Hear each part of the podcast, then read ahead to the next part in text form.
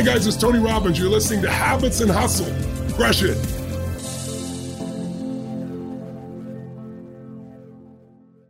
Today on Habits and Hustle, we have the one and only Tony Horton, who is probably one of the most popular fitness uh, icons of all time. He created the most popular fitness program, P90X, also P90X2, P90X3. I mean, I grew up doing this program and it was just a monster. Still, I think one of the most effective programs out there. Um, he now has a new program called The Power of Four uh, that he talks all about in this podcast, and uh, you'll learn about it. It's about fitness, it's about food, it's about mindfulness. Tony also, though, is a really funny guy, and we all we, we talk about how he transitioned from being uh, a, a, comic slash actor to becoming a, a trainer in the first place. He trained every single huge rock star on the planet, from Tom Petty to Bruce Springsteen. He has some great stories. Uh, he's very engaging. The podcast, I got to tell you, we talked for six hours. Okay. But don't worry. I did edit it down, so you won't have to sit there and listen to the whole thing. Uh, but like I said, I really enjoyed talking to Tony, obviously, and um, I hope you really enjoy listening to this podcast, and hopefully you learn a, a thing or two. I do your Tonal workouts, by the way. When I when um, Yes, I do your Tonal workouts, you. and you're very welcome. When I saw that you were uh, like a trainer for them or a coach for them, I was beyond excited. I was probably like I was like pressing it so fast and so like you know so like excitedly, and like it kind of like stalled the machine because well I'm I was like, I'm a huge fan of your, you know, P90 workouts. But anyway, the point is, I was like looking at you. I'm like, are, is it like really good lighting? I just don't get it. Like, are you seriously 63 years old? Yeah. By the way, uh, the check's in the mail. And I hope so. I um, hope so after that endorsement. Right? Here's what's interesting. You're getting me as raw as you can get me, meaning before has the podcast started officially i'm not sure i mean it wasn't eh, listen i go right i don't like waste any time you know i just i, saw I, you i don't know I go, our, our, casual conversation prior or or we're actually in either way i don't care um, I mean, it doesn't. I can. I, I was just talking because I saw you and I got excited. So it, it was going to be a prior conversation. But if you're giving me like a good nugget of like information that you want to share with an audience, pre podcast nuggets, I got during nuggets, post nuggets, uh, so whatever you want to do. Okay. Your question is normally I dye my beard to match my hair color because there's there's a contrast. So this is my hair. This is like there's nothing done here. There's no dye here. You can see there's some gray kicking in here. Very late. My parents had dark hair into their 70s and 80s, so I just got that genetics. But normally I'll, I'll wow. just I'll dabble in here, but I haven't. This is this is rawness right here, man. So, so that hair color is not not, not dyed, not touched. Of course, friends of mine will love to make like pretend it is on camera, which completely pisses me off. But whatever, I know who I am, and it's not, and that's me, man. That's all me right there. Whenever, wow. Well, you know, a lot of it has to do that I walk the walk wow. good. You know, I avoid the sun like the plague. It's like a giant fiery death ball in the sky that ruins my skin. And I used to be as brown as the, I used to be this dark all the time. I was really. I was tan. I was in the beds. I was at the beach playing volleyball. I was brown, and then and then all the problems started kicking in around my late forties, skin issues and burning off pre-cancers. I was like, uh oh, I gotta cut this out. So I literally like 100 SPF, wear a hat. I mean, I don't, I don't, I avoid the sun. And I work like a vampire. Yeah, I'm kind of vampire-like. I never leave the house except for to the to the car. But yeah, I mean, you know, I work out five, six days a week, and I I'm a I'm a vegan now, which is really helping me a lot. I've been reading the book James Nestor's book Breath, and, and following a lot of that new strategies in there that I that I'm noticing a dramatic change in my overall health and quality of sleep and energy and lack of inflammation and you know whatever. I, I just uh, I like. I mean, as a 63 year old, I want to be able to charge into my 90s, and um, the first 40 years of my life was just you know, effing off and partying and smoking weed and drinking beer and eating pizza. And, you know, and chasing girls and trying to pay the bills, it was not an interesting start. So, so this second half has got to be, you know, and, and people rely on me to be slightly ahead of most people my age. And so, yeah, that's where I'm but at. Is, but is this like, but because you you haven't like aged a day since P90X at, at all. So uh, is this genetic? How much of it is it genetics? I mean, come on, because I mean, I want to get into all of the wellness tra- like all the wellness stuff that you do like the, the you know all your habits your routines your recovery your nutrition like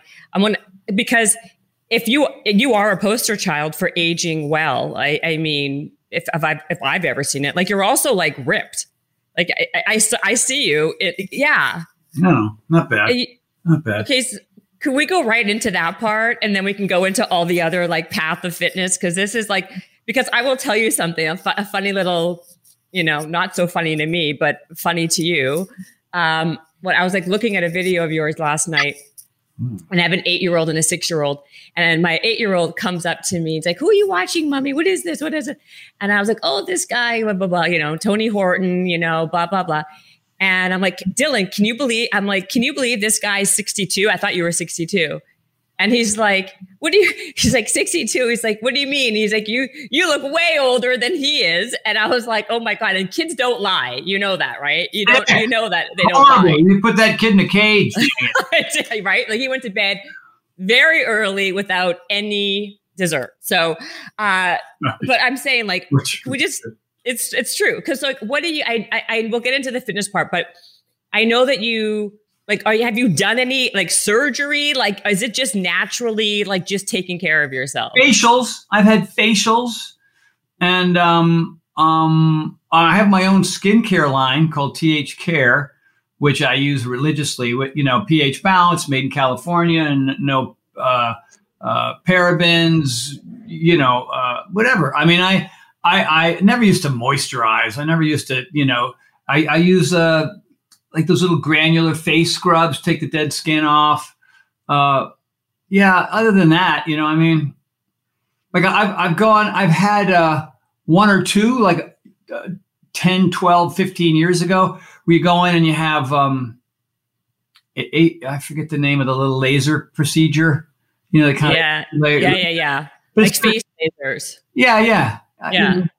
um, but I think it, for me, it's really been more about my diet and my and my lack of stress and and hydration and plant-based diet. I think that has had a greater influence than anything really. And genetics genetics, yeah. I mean, the hair I got very lucky there, but a lot of my cousins, I mean, I'm not going to name names, they don't look anything like me. I mean, none of them do. You know, I mean, they just look a little worn out and tattered and beat up in their 60s. I mean, most of them are grandparents. You know what I mean? Um, uh, not that there's anything wrong with that. I just I don't have kids. My wife and I have only been married for six years, so so I was I wasn't married for very long most of my life. Just six years? Oh wow! So yeah. maybe that's what it is. Kids age you tremendously. That's so, what I hear. So I skipped that part. I skipped. That's so that's the secret. Just don't have kids, and we're going to look like Tony Horton. And I'm basically. Selfish. I'm selfish as can be uh, you know, I want to I want to do what I want to do at the drop of a hat. My wife and I want to go off to Jackson Hole or go off to Europe or or just have some fun or take some two weeks off. I mean, we're very lucky at this stage of my life, our life, that we can kind of come and go as we please, create products that we want. You know, um, I, have been on several um, military tours with with Armed Forces Entertainment out of the Pentagon and and gone to Europe and go to Japan twice and gone to South Korea and and uh, you know just to get to do really cool things. And you know it's about the pursuit of happiness man. And and i'm all about that. I was a miserable guy who cut a lot of corners and procrastinated and effed off. And and i was always just sort of in a state of of of malaise and and depression. Not not deep depression but just you know general sadness. And um and then I just started, you know, most of these books are all personal development books back here, right? So, what's your favorite book right now? What are you reading right now? What's I'm your reading, favorite I'm book? reading uh, Breath by James Nestor, which is, um, um, I've been right, reading, you said that. reading that for two months. But I just got, uh, I got Malcolm Gladwell's book, um, Meeting Strangers, which is uh, not right. not anything I thought of. Somebody gave me that. I, I'm into that one. I thought it was about, oh, you meet meet strangers and you have a great life. No, it's it's really the book is really about about how a circumstance can go so south so fast because two entities have just completely different views of the world and life, and and then they come into each other, whether it's two countries or two people or or or whatever it is, and then they usually don't have enough wherewithal, you know, during these interactions to be sympathetic and and, and civil. You know what I mean? And yeah, I know what you, you mean. Are, if you're sympathetic and civil and and and uh, and you're a halfway decent listener, uh, and you can see, I mean, that's what's happening in our society right now. It's like this. Yeah. Every, I mean, we just keep doing this, right? Further and further apart. And at some point, we're going to have to, you know, turn that around, or I don't know what's going to happen. That's, it's going to, we're going to like Rome if we don't turn things around here soon enough. But um, no, it's a crazy topic. time. No, no, no. It's a crazy time. And this is a conversation I have with my friends and my family and everybody all the time. I mean, what's going on is such a divide right now in the in the country and in this in the world it's and this pandemic doesn't seem to ever end. Like we, I thought we were kind of like turning a corner there, and here we are. We're back on doing it like this because of the Delta variant. And you know, I'm very disappointed that you're not at my house right now in my studio doing this podcast. But you know, this is just. I mean, it goes on and on, right? Yeah, it is really too bad. And you know, not, I don't want to point fingers. People have their reasons for doing what they're doing, but it just to me, you know, I got to I got to tread lightly here, of course. Is is that no, you don't. that's what podcasts are for. down and dirty. Yes. So that, you know, so that Tony can say things, so he le- loses half of his fan base. That's right. Don't forget, right? The cancel culture. Yeah. You know, you may if you if you say you like a mango more than an orange, you're going to lose half of your fan base right yeah, there. Yeah. People mango, are going to jump down your throat. Mango growers across America, you know, Tony Horton you know, what like, do you mean you don't like almonds? How come you're picking a mango over an almond? How dare you? You know, I'm never buying any product that you've ever been in ever again. Like people getting fired from their jobs from telling jokes at parties 20 years ago. Oh. Mind blowing to me. I tell you, mind blowing. My friend Chris Titus, who is uh, not afraid, uh, he's a he's a he's a comedian. I said, dude, you're the last yep. bastion of hope. You and other comedians are the only ones that are allowed to say anything anymore without offending the entire world or getting canceled out or or being uh, over woke or whatever else going on. You know what? Honestly, you're totally right. You know, I think Bill Burr is the only one, in my opinion, that gets away with it a little bit still because he's just so amazing. Hmm. But I mean, he hasn't. And if he ever gets canceled, I'm just throwing in the towel and I'm just moving somewhere completely. I don't know where, but but it is. But I want to say, people do need to sort of, you know, there are certain words you don't, you just don't use anymore right? You don't use the N word anymore. I mean, of, of, course you don't. I mean, unless you're a complete scumbag, unless you're a complete racist, you know. Well, of course, of course. Right, right? But, but yeah, you just got to be. You know, it's like as as I did comedy for three years, attempted to. I know you were a stand up comic, right? I'm about to say, wasn't funny. But I mean, you know, you learn a strong lesson there is you got to know your audience, right? You don't do the dick jokes at the convalescent home. You just don't, right? And you don't talk about your five year old on the college circuit. There's just stuff that you know you got to learn your audience, and so Something right. Read the room. Read the room. But then you know that's what evolution is happening now. It's not like you have to wait eons for that to happen. You need to evolve throughout your lifetime. You need to grow and you need to learn and you need to transform if you want to be able to live in the modern world. I think the pendulum has swung too far on the whole wokeness cancel culture thing. And I don't know how far it's going to come back. I think it needs to. But at the same time, you know, don't be mean to people. Don't be an asshole. You know, don't be a hater right right i mean you know those are those are things that i don't care what side of the aisle you're on those are all good that's all good behavior you know what i mean how about you you know instead of just you know do you want to fight do you want to what's the expression when it comes to relationships? Um, do you want to win or do you want to be happy? You know what i mean? And sometimes we're just always trying to make our point to the to the extent where we're going to end up with our cortisol levels through the roof and our adrenal glands are fried. We're going to age before our time. I mean i think to myself all these haters in the world i wonder how often they meditate.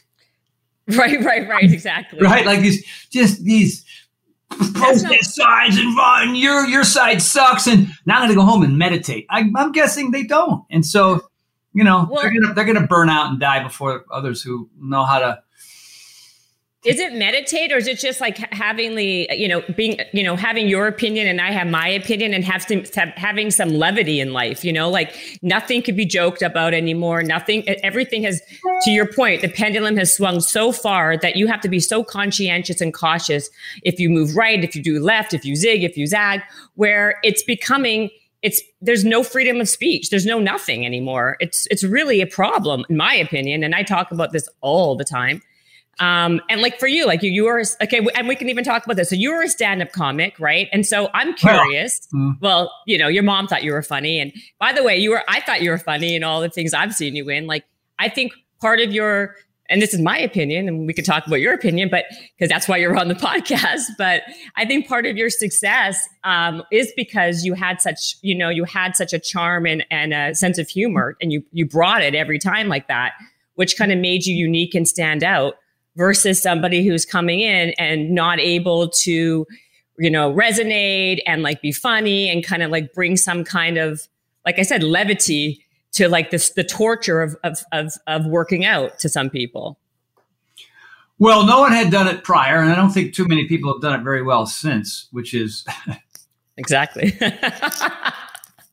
Exactly. Torn labrum i gotta help that hand um, i don't know why i mean because exercise is really hard and there's a lot of people out there that are really good at what they do whatever you know they're kinesiology majors and exercise science folks and and trainers that can really help with rehab. But oh my God, it's such a quite often, you know, it's such a snooze fest. Uh, uh yep. Uh, and, and, you know, we're, uh, we're in the infotainment world. We're in the physiotainment world. Uh, it's a term I just made up. Um, but really, like you know, it. how do you get people to work really hard and deal with phys- physical, mental, and emotional uh, pain and keep coming back for more, right? I mean, P90X, we probably should have sold about 500 of those things and not, not more than that. We ended up selling several million of them. So, so, and it was because of several things, right? The set was cool, the cast were, were relatable. Um, the, obviously, the workouts were very effective. The whole muscle confusion made up concept, you know, which is basically periodization training, which is a version of what Jack LaLanne was doing 100 years ago. You know, right. it's just sort of I modernized it and I, and I added some personality to the thing. And um, and no one had really been able to do that before. Uh, yeah, because because I was a stand-up comic and I was in a Second City, LA, and because I was taking improv classes and and scene study classes and and doing pantomime at the pier when I was out of money, you know what I mean? Whatever, because uh, I was a street performer. So there was all that that I had prior, and then I, you know, then I got into the fitness world because it just made me feel better. It was, it, it ended up being a much more productive life style for me than just clubbing and and, and drinking and and uh, sleeping into 11 o'clock. You know what I mean? And that just took some discipline because you can only live uh, at the poverty line for so long before you want to, you know, pull yourself up by the bootstraps and try something new.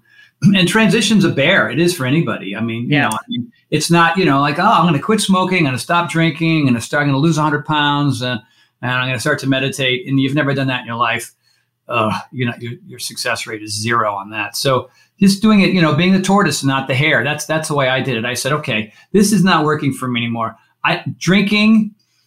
I didn't have a drinking problem. I just drank because everybody else did. But every time I did, I acted like an asshole, and I woke up feeling like crap. You know, I thought to myself, well, why am I doing this then? It just seems I have a personality. I don't have to manufacture one through alcohol for a short period of time to entertain people. How about I just be me and and I can drink club soda with a lime in it. No one will know otherwise, right? So that that was right. it. That, for me, it was like boom. I got, I, you know, I'm going to try this for two weeks. I'm going to try this for two months. I'm going to try this for two years, whatever, 30 something years later. I haven't had a drop of alcohol since. Can you imagine me with alcohol in me? I cannot actually. Run for your lives. All right. It's, it's going to be some nudity and profanity. They're going to happen simultaneously. And that's going to be a problem. All right. So, I, you know, that's, uh, that was an easy shift. And the diet thing was always, you know, oh, I'm going to be paleo, I'm going to be keto, I'm going to be vegetarian, I'm going to, you know, I'm going to be a flexitarian, a pescatarian. Uh. And now I'm just vegan and I freaking love it and it works for me. And I don't miss chicken or beef or fish at all. It wasn't even, wasn't even, I, I screwed it up twice before. I was eating too many cookies and crackers and chips and things that were vegan, but they right, right. empty, shitty calories. So, so then I just went, oh, okay, I'm going to eat, you know, have a big old shake um, some point in the day, and then maybe have a smaller one later, and I'll just eat two huge meals of plants. And and uh, and, and if I'm off the hooch and I'm meditating and I'm sleeping eight hours, well, all, all this stuff is going to begin to sort of, you know, I'm just following the rules. And these are ge- these are general rules that would work for 95% of the people who tried them. Just a lot of people, you know, they try to they try to do all these things too quickly, back to back to back.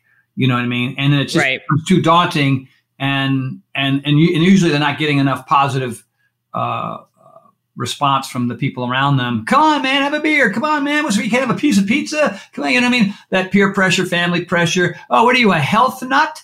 You know what I mean? Like, you know, and some people, some, you know, some people don't know how to go, shut up. You're fat and ugly and you can't get up a set of stairs and you're giving me advice.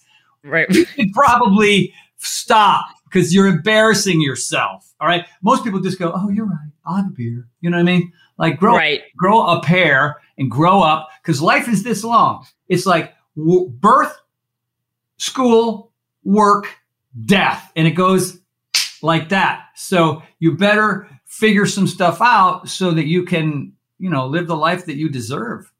Yeah. Well, that's a great way of saying it. I think I think I heard you say one time something like there's only two things you can control in life, right? What you put in your mouth, what you eat, and how much physical work and activity you do. Mhm. Right? As you yeah, go ahead. Oh, drinking that- there's, a, there's a question in there. No, there is. Well, actually, Yeah. I, I have a I No, but wanna- there is. There is a question in there. Absolutely. I mean, can you control the traffic or your family or, or weather or your boss or no, man.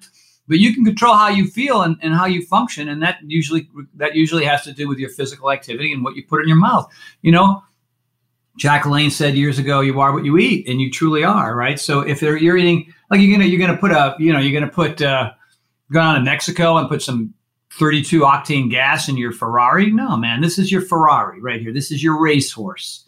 Okay, this is it. You're gonna like, like you know, oh, I got a racehorse. I'm gonna give it some triple cheese chimichangas. No, you're not. You're gonna put the. You're gonna give that horse because that that thing could be a winner and it could be you know this this avenue of success for you. So you get the best trainer and you get the best nutrition and you you know treat that do that and we don't do that to ourselves like we treat our cars and animals better than we do ourselves. It's insane because you know we we have we have addictions and we have vices and we have bad influences and we have crappy upbringings and and and and and friends that don't look out for us. You know what I mean? Every, every, people are trying to, and we have we don't have the right people around us. Like you know, one of the things I talk about a lot is you know who's in your tribe. I talk about it in my book, The Big Picture.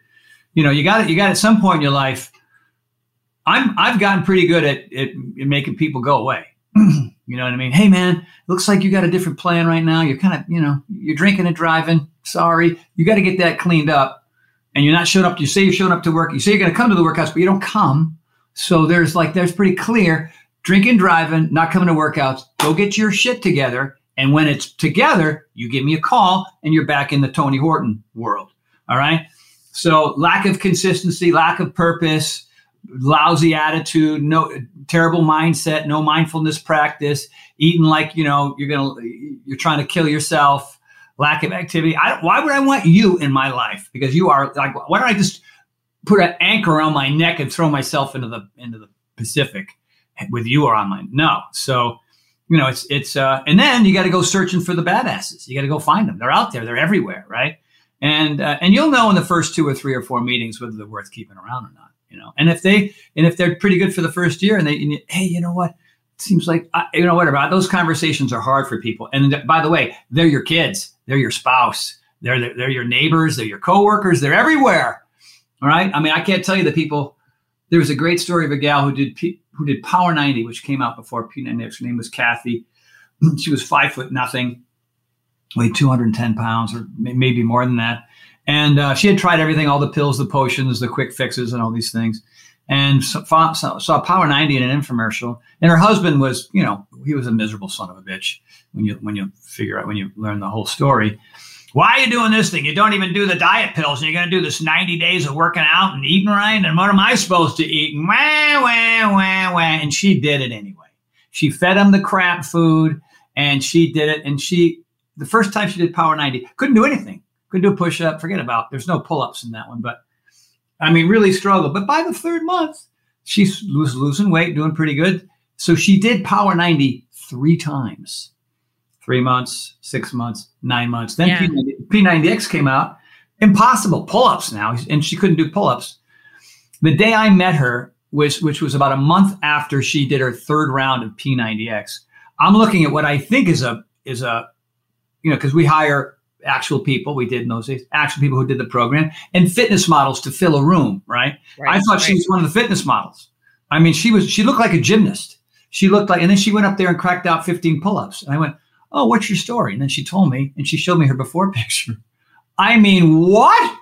You know, even with all that bad, bad energy in the house, with that with her husband just being, she a, did it, did it anyway, man. I mean, that was ten years ago. I would love to know where she is today, but it, it can happen. I mean, there's a guy in this. I'm doing this new program called The Power of Four, and the four is based on food, fitness, supplementation, and mindfulness. The four things that are for me sort of the foundation, right, of, of the whole strategy. There's all you know. There's layers on that mindset and other things, but but that's sort of the main four. And this one guy, his name is Eric, and he's a scientist, and he's kind of a kind of a you know introvert.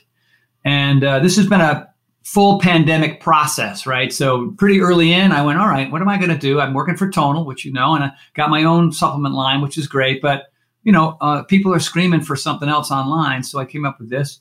And what 18 months later, this is a completely different human being. Not only physically, he showed up at the house here on Sunday and he was beating the crew at like four or five exercises. And he'd never done anything, like climbing ropes upside down and going up the, down the pegboard and going through the ninja course. And and we had one maximum push-ups in 50 in one minute. He smoked us all. it was crazy. You know wow. I mean? Yeah. And so he wrote me a th- single single line, three page letter, and it just makes you makes I get chills. I get chills just thinking about the transformation in this man's life. And I only met him last week.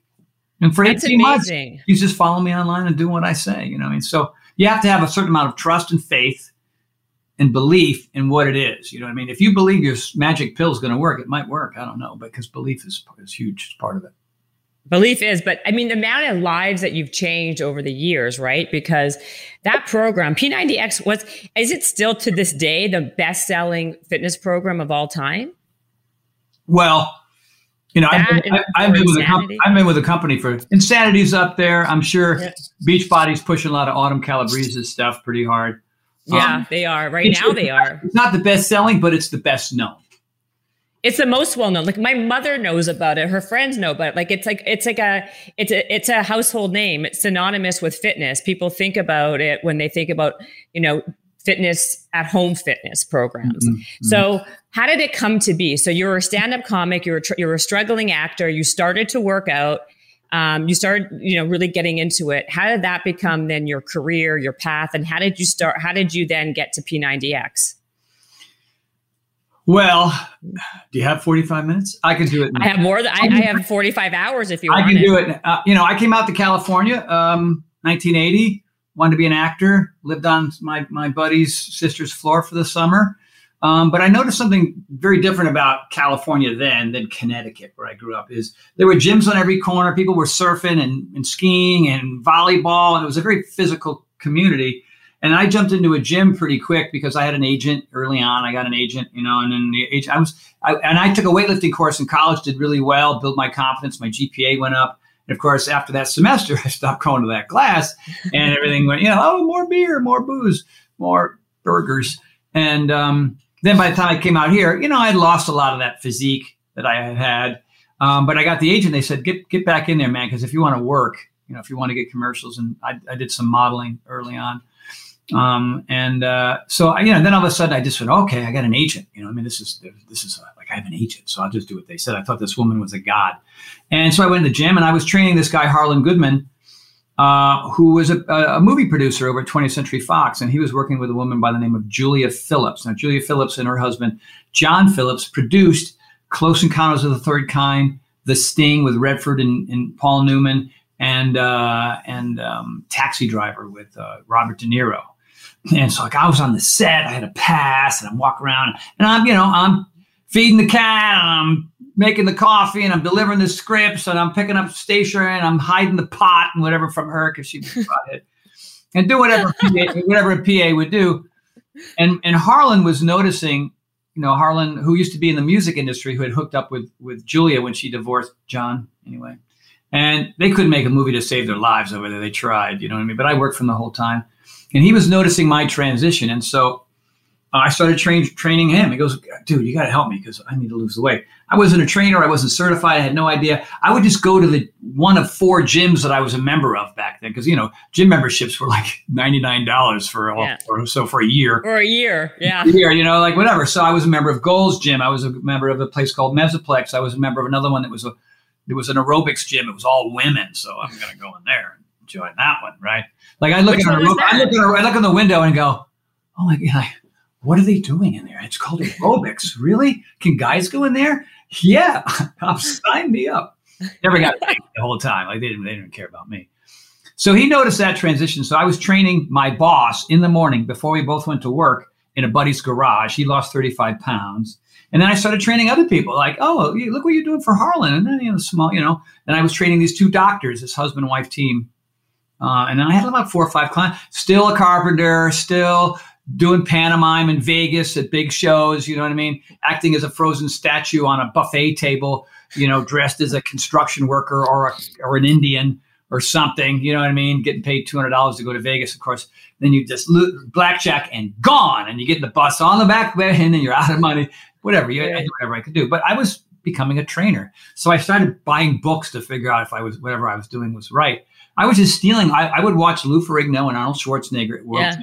and I go, how many sets? He's doing like 18 sets of chest. Okay, that seems all right. I'll do that. You know what I mean? Or he's doing legs for like two hours.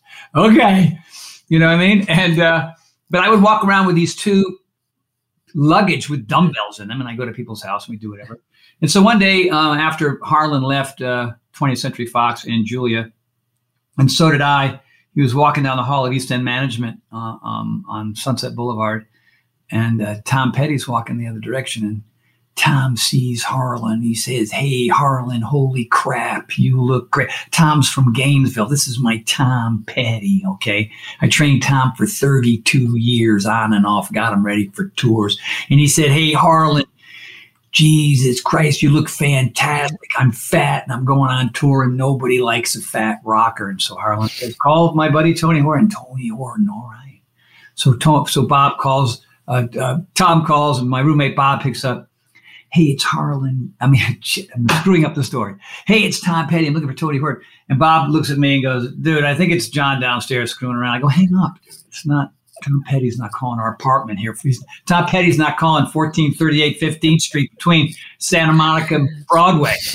So he hangs up, phone call right back. Hey, got disconnected. This is Tom Petty. Bob goes, dude, this is, uh, I think it's Tom Petty. Hello, JP? No, it's Tom Petty. Dude, it's Tom Petty.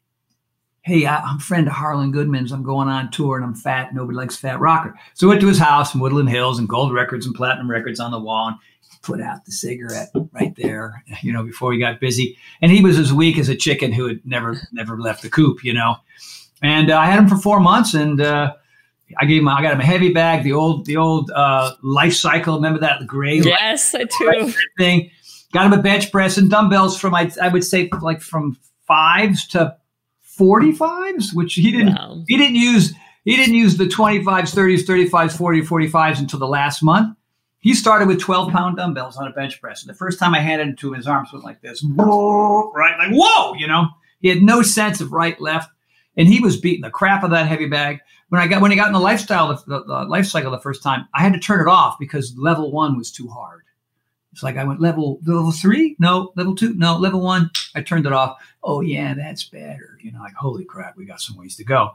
But it's amazing what you can do if you're at a guy's house five days a week, and I'm getting him. Yeah.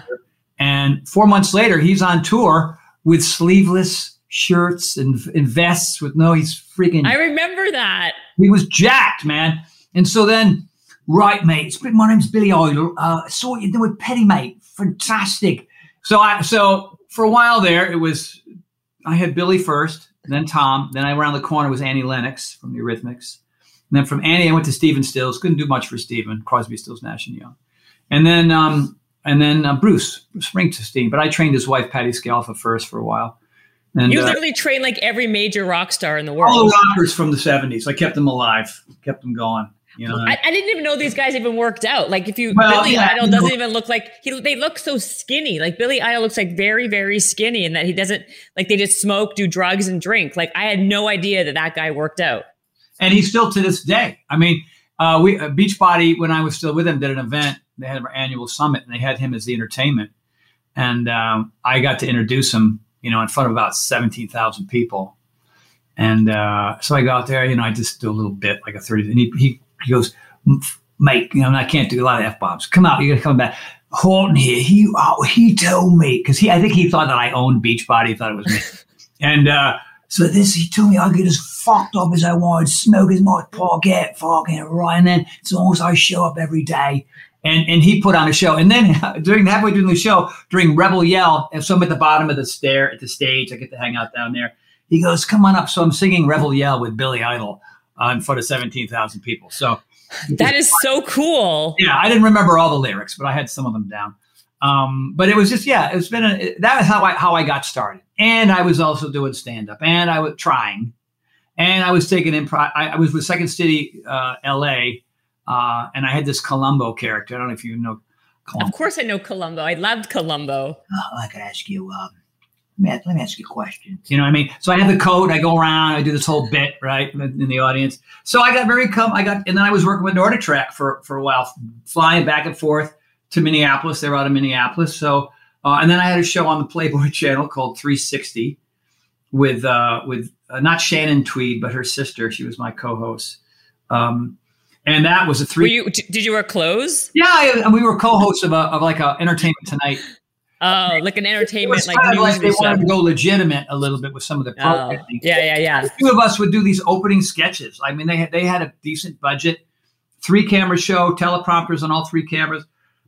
So between that and uh, um, going back and you know the classes, the improv, the comedy, going to Minneapolis, having this show, you know, when it came to be in front of a camera, it was, it was second nature after a while. And so Power 90 was just a kind of a straight, straight thing you know, nobody knew about Beachbody. The thing was 10 minutes old. It was 1999, 2000. Hi, everybody. Tony Horton here. Uh, we're going to do chest and back. Uh, so, well, wait, how, how did you get to Power 90? So how did you meet Carl and all that stuff? Like oh, you that story. It, here's a, here's a here's a lesson in how to behave during times where people are doing this, right? So one of the books I read, I think it was um, I think it was Romancing the Chef. No, it, I can't remember. It was one of these back here. There was a lesson at the end of every chapter. And the chapter was this was about civility and reaching out to others. And that's kind of what the chapter was. So the lesson was go out of your way and do something extraordinary for somebody that you're in conflict with. Forget about doing something nice for your kids or your wife or your parents. Like somebody that's you're pretty sure doesn't like you and you don't like them. Just oh. do something really nice. So I used to play hoop with these lawyers on Saturdays years ago, and they're all lawyers, so there's a lot of arguing. It was a foul, wasn't a foul. Well, you tapped my You know, like okay, I'm sitting there, you know, waiting for people the argument to end so we can continue playing ball. There's this one guy uh, who was a kind of the kind of like the alpha male of this yeah. group of his name was Ben Van de Bunt. Then the lead attorney for a company called Guthy-Renker, which was the biggest infomercial company in the world at that time. This is really before Beachbody existed. And uh, and you know, sometimes you pick teams. Sometimes you know we were on opposite teams. Sometimes, and we were on the same team. I just wasn't a very good ball player. I couldn't dribble with my left hand. You know what I mean? I didn't know that. I would always stand in all the wrong places. Uh, I could hustle though, and I could set I could set picks, which I love doing. But you know, on this particular day, he and I were on the same team, and we won, and he was in good spirits and he's with his lawyer pals, and I'm hanging out with whatever, just nobody or myself. And uh, he was complaining about his weight. Like, oh man, if I could get rid of this 30, 35 pounds, this whole basketball thing would be a lot easier for me. And I thought, go out of your way and do something extraordinary or nice or a nice favor to somebody that you're in conflict with. And so I thought, and I had an I had an eight o'clock or seven thirty slot of a client that I had forever who had just who just stopped or whatever. I can't remember. So I had this open slot. So I thought, I'll go ask him if he'd like to start training with me because I thought he I thought he thought I was a real putz, you know. So I went, "Hi Ben, it's Tony. I, mean, I don't know if you know, but I trained Tom Petty, and you're a big shot attorney. You have a big house in Brentwood, and I I live in a crap hole of apartment with a view of a convalescent home. You probably want to have nothing to do with me because all your friends are rich and have kids and. So I don't know." And he, he looked at me and went, "Oh yeah, man, don't you train these celebrities?" I go, yeah. I go, man, I, I'd, I'd love to. Give me your number. What? And then I thought, okay, he's not going to call me. He called me that afternoon. He said, when can we start? I said, Monday. And uh, I saw him every Monday, Wednesday, Friday for that year, and he lost a bunch of weight, you know, because he was doing stuff that he had never done before. We started every Monday with 500 push-ups. That was our Monday routine. Yeah, we did it together. I go, dude, I'm going to do so many. You do so many. And when 500 was done, we were done. he had never done That's that. all you did? All we did. It was the Herschel Walker who used to play for the Cowboys, I think. We did the Herschel Walker routine, and I think Herschel Walker was like 1,500 squats and all these different things. So, so he just got super fit, and and then he interviewed this guy Carl Daikeler, who was in who, out of Philly, who did eight minute abs. That was his claim to fame. So who's this young whippersnapper who created an infomercial? Who doesn't live in Hollywood or New York? Who's in Philly? Who came up with this eight minute abs thing? So Ben said, I, I want you to meet this guy. He's kind of a go getter, and he's funny and he's goofy and he's outrageous, kind of like me. And we he brought him to one of the workouts, and he brought him to several workouts. And Carl and I just we were thick as thieves, man. We were really good friends, and and um, and we would club it and we did we worked out hard. We would I mean Carl's thing was he trained so hard every time he almost threw up every time. I go, dude, you don't have to throw up every time. That's not necessarily a goal. You know what I mean? Goal is Yeah. to train hard, but it's not like, you know, you're gonna break something. And then uh, as in, and Carl was now an employee of Ben's. And Carl was doing infomercials for like pantyhose that don't run and, and at-home LASIK eye surgery. I made that one up. But um, but Carl was a fitness guy. He was kind of waiting his turn over there. And so he asked Ben, he said, Hey, you know, I got to know Tony and he's, you know, I, I'd like to hire Tony and my girlfriend at the time's tra- uh, uh, trainer, Debbie Siebers. So Debbie Siebers was the early part of Beachbody. She's come and gone, as have I.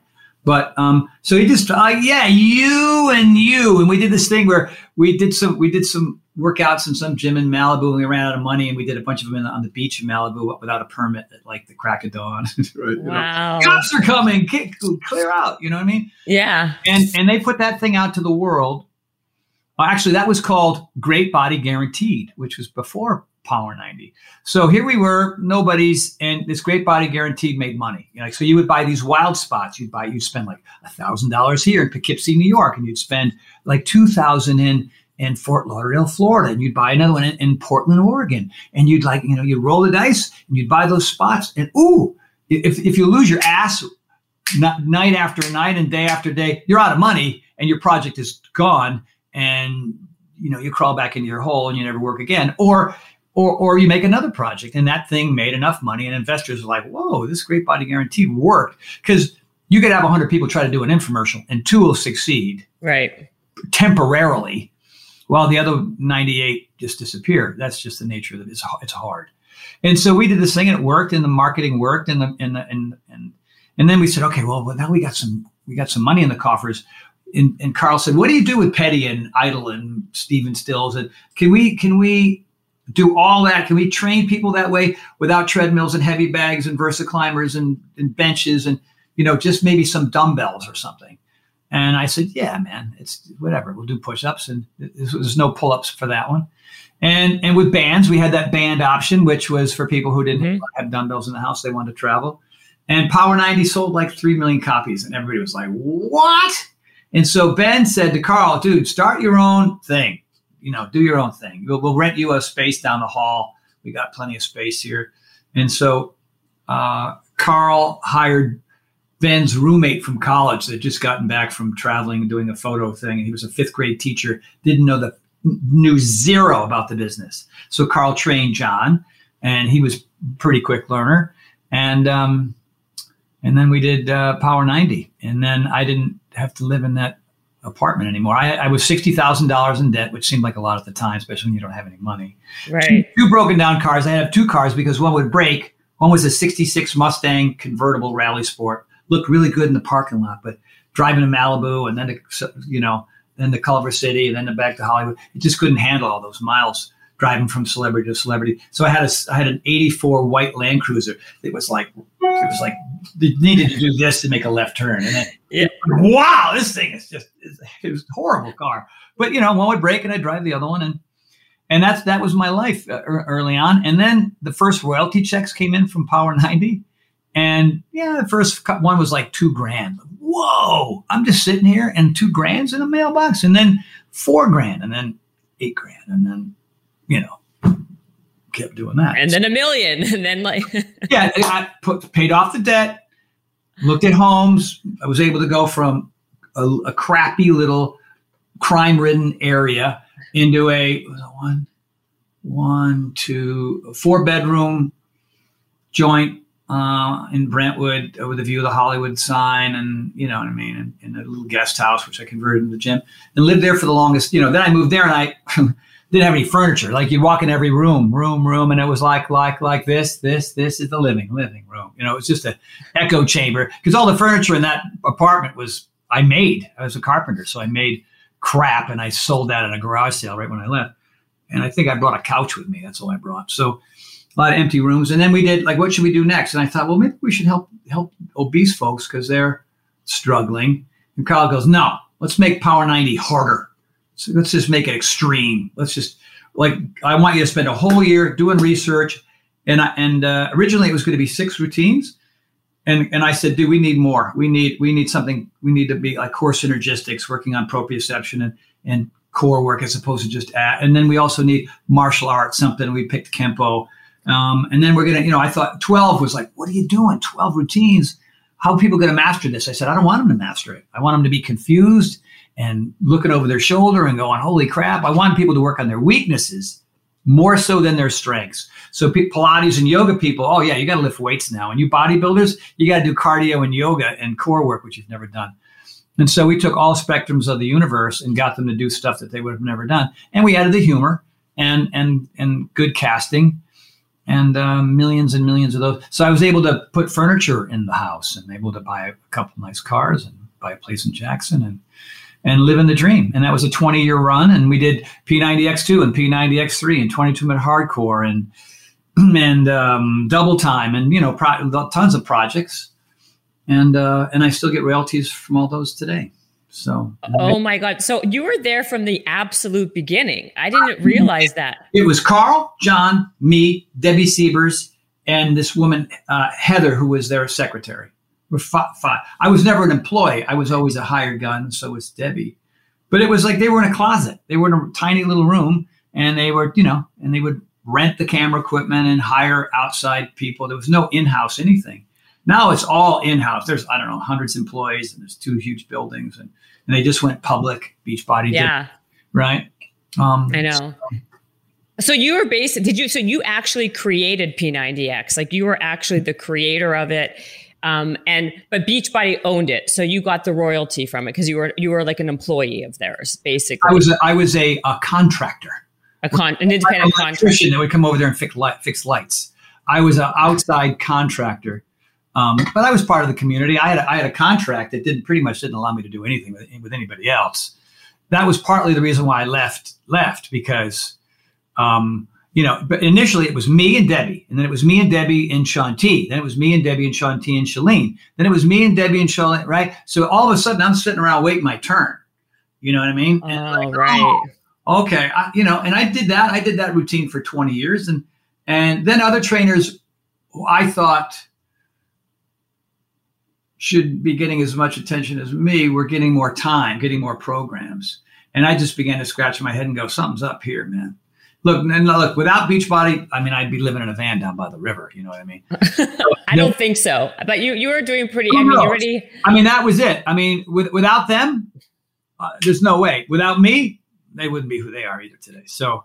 Um, no, you put them. I think. I think if anything, you also helped put them on the map. That program it wouldn't have had the same success if it didn't have the talent behind it because you brought the personality that made that program successful or else it would have been like every other program out there.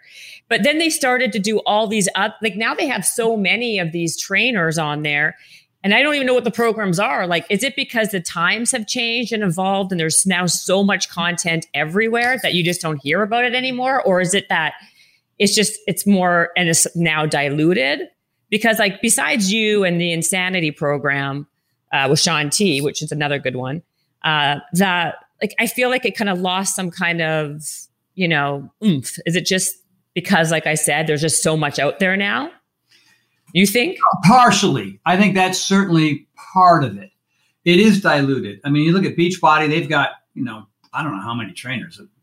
So lot. many. And then like Tonal's got you know, they hire a trainer every half an hour over there. Yeah, they do. You know, I know every half an hour. Exactly. And a lot of these companies feel like if we saturate our platform with dozens and dozens of trainers, that'll draw more people because different strokes, different folks, right? Right. But Right. then, but no one has risen. There hasn't been like that Jack LaLanne figure or or who or Arnold like figure or me or Shaun. Um, you know, it really hasn't. I mean, you have social media people, but I think is the model now not to have a star, just to have a lot of content. Um, and like you said, different strokes for different folks, not to like build like the A A team. Like Beachbody, you're synonymous. Tony Horton, Beachbody. You know what I mean? Like t- tonal. I don't know. I mean, is there somebody beside? I Well, mean, like I that's mean- why I was excited when I had you. Well, I mean, if you look at Tonal, they, they they want they want more of a generic vibe, and so does Beachbody now. I mean, you know, they try to make Autumn Calabrese sort of the the the one, and I mean, there's the one that they're the one they put the most energy in. You know, nothing against Autumn, but I don't think she she uh, good content, something for everybody. She's got all kinds of different programs for folks. Um, but that superstar trainer, they're they're just you know it's not the kind of business that generates that type of a personality. It just isn't. I mean, it didn't exist before me, and it doesn't really exist now. I don't go. What am I doing? I'm sorry. you know what I mean? Like, there's not a lot of people who can walk and chew gum at the same time in that industry. It's all about the workout and cheering you on. Yeah, good for you. And yay. And th- anybody can do that. All right. But nobody can off the cuff, like, ah, top pterodactyl and don't smash your face and whatever, you know, whatever stuff that just, you know, I mean, I was an improv guy. So, you know, that you- helped your that benefit. I mean, listen, that all that experience. Have you ever heard this whole thing about borrowed hours? I had this guy on my podcast named James Altucher. Do you know who he is? no, no. Um, he's written like 20 books and like he his he has like a whole thing about borrowed hours that the hours that you've made like the hours that for example you got from your stand up from your acting from your from all the second city stuff you can apply those hours to all the fitness stuff that you did for P90 and everything else um in terms of like whole like Malcolm Gladwell has this whole 10,000 hours to be you know an expert or whatever but Mhm. because you had those borrowed hours from all that that makes you even that that brings in your expertise to such a higher level that now you're like spectacular basically when someone else doesn't have those hours does that Well, make I've, I've- I've never heard that. I haven't heard of him with that term, but that's sort of spot on. I mean, my everything I've been able to do is purely based on on the thousands of experiences and books and interactions and and seminars and workshops and stand up and improv and all that stuff. You know, what I mean, it all it all. Uh, very fortunately, they were just hobbies hobbies that went. You know, that just sort of disappeared in the ether. They were things that I. These are all lessons and and activities that that allow me to be who I am and, and be very comfortable in my own skin and be able to think quick off the top of my head and that kind of stuff. And I like I, I, what I wanted to have. I mean, we have these things at the house called the Paragon Experience, and we're having our seventh and maybe final one here in October. And it's anywhere between 24 and 30 people, and they come in from around the world. We had a couple come in from Kuwait, which was kind of amazing, amazing. Uh, wow Ab- Abdullah, who's become a good friend, and and his wife Miriam are just wonderful people. And usually around the states, you know, they come in from everywhere. And that and those seminars are about, you know, oh, you know, you're tougher than you think. And we bring in experts. You know, we're trying to get Sanjay Gupta to come in. We don't know if we're able to get him or not, but we get some. You know, we get Brendan Brazier who created Vega, and and uh, Erik Stolhanske, who was in the Ply Routine, who was in um, who's uh, uh, in Super Troopers and all these different kind of movies. Uh, maybe we'll get my friend Tony Curran just just to get some really interesting folks. So there's workshops and seminars and um, and competitions on the obstacle course, and it really this this really takes the average person and it exposes them to new new and higher levels of stuff that they're already doing, but they're kind of plateauing and they want to know more, and which is great. We love doing those, but the, the, the seminar that I want to do is to take trainers, people who are already fit, who know the industry, and really, you know, really teach them how to improve elevate? Yeah elevate their abilities i guess best way to put it and so like one of the simple things would be um, give them anything like plumbing or cirque du soleil or how to chop down a tree or just random crazy thing and get up and talk about the key to cutting down a tree without just look and then get up there and blow our minds you know what i mean um, or to sing a song or to t- do a poem or to or tell a tell a joke um, whatever, tell a story. Uh, and th- those are things that I used to do. I mean, I, I was a C minus student with a speech impediment I, called cluttering. I couldn't put two words together without stuttering and stammering and being overly conscious. And so we moved. I was an army brat, and I moved seven times before fifth grade. And so uh, you're a speech, you're a kid with a speech impediment who moves around. So I get to get my my nuts busted seven times before fifth grade. Yeah, I'm surprised. You know, I'm not in a home. Um, but that's just that's just my story. And and uh, so I used to read read anything, newspaper, books, whatever, out loud to a tape recorder. And I would read a paragraph over and over and over again until I didn't stutter or stammer. And uh, so that made it really easy for me to learn how to read a teleprompter or do voiceover copy because I was practicing borrowed hours early on in my life. Um, yeah, I did. I took two voiceover classes because I just wasn't very good at it, you know, and I and that helped me a lot. So I stutter and stammer occasionally still, and whenever I do, I make a joke of it. So that you know, little reminder that um, it's usually because I'm nervous or something, or you know, you're on stage in front of twenty six thousand people, you might stutter there, you know. But now, I mean, my biggest audience I think was around almost almost twenty eight thousand folks. I just get up there and go, "Hello, people, let's go to work," you know, let's have some fun. Are you doing fitness for 28,000 or are you doing stand up for 28,000 or a combination? Fitness. Well, jokes too. I mean, just whatever comes off, you know, it's not like I have any bits ready in my head. I just, you know, I'm I just act silly and I get, make, make people jump and squat and lunge and twist and turn and punch and kick, you know, whatever it is I'm doing up there. But, but that's the truth though. Like you basically, you kind of like combined or bo- both all your skills in one. It just so happens that you're like moving and doing fitness, but you're kind of actually doing stand up. You're like, you're like, you're presenting. You're like, you are performing yeah. in that way, which most people like, you know, it's all about like, you know, and I'm sure people ask you this all the time. Like, how does somebody who's like rising up want to stand out? And it's like, well, you have to be unique. You have to like have a niche. That's my opinion anyway. I'm sure you would agree. But like, um, you know all these things that you've done in your life have made you great at what you're doing and you just kind of like took all of it and kind of combined it into this uniqueness. Yeah and and, you're right. I mean there are others that have, that have done pretty well that are rising to the top and there is something you know really unique about their delivery. You know it's cueing too. Like you have to you have to through your words help because people are they're down in down dog or they're in some of the positions look at the screen. So I'm always very conscious of okay, well you can't see me right now. So here's where my legs are. Here's where my arms are. Here's how I'm breathing.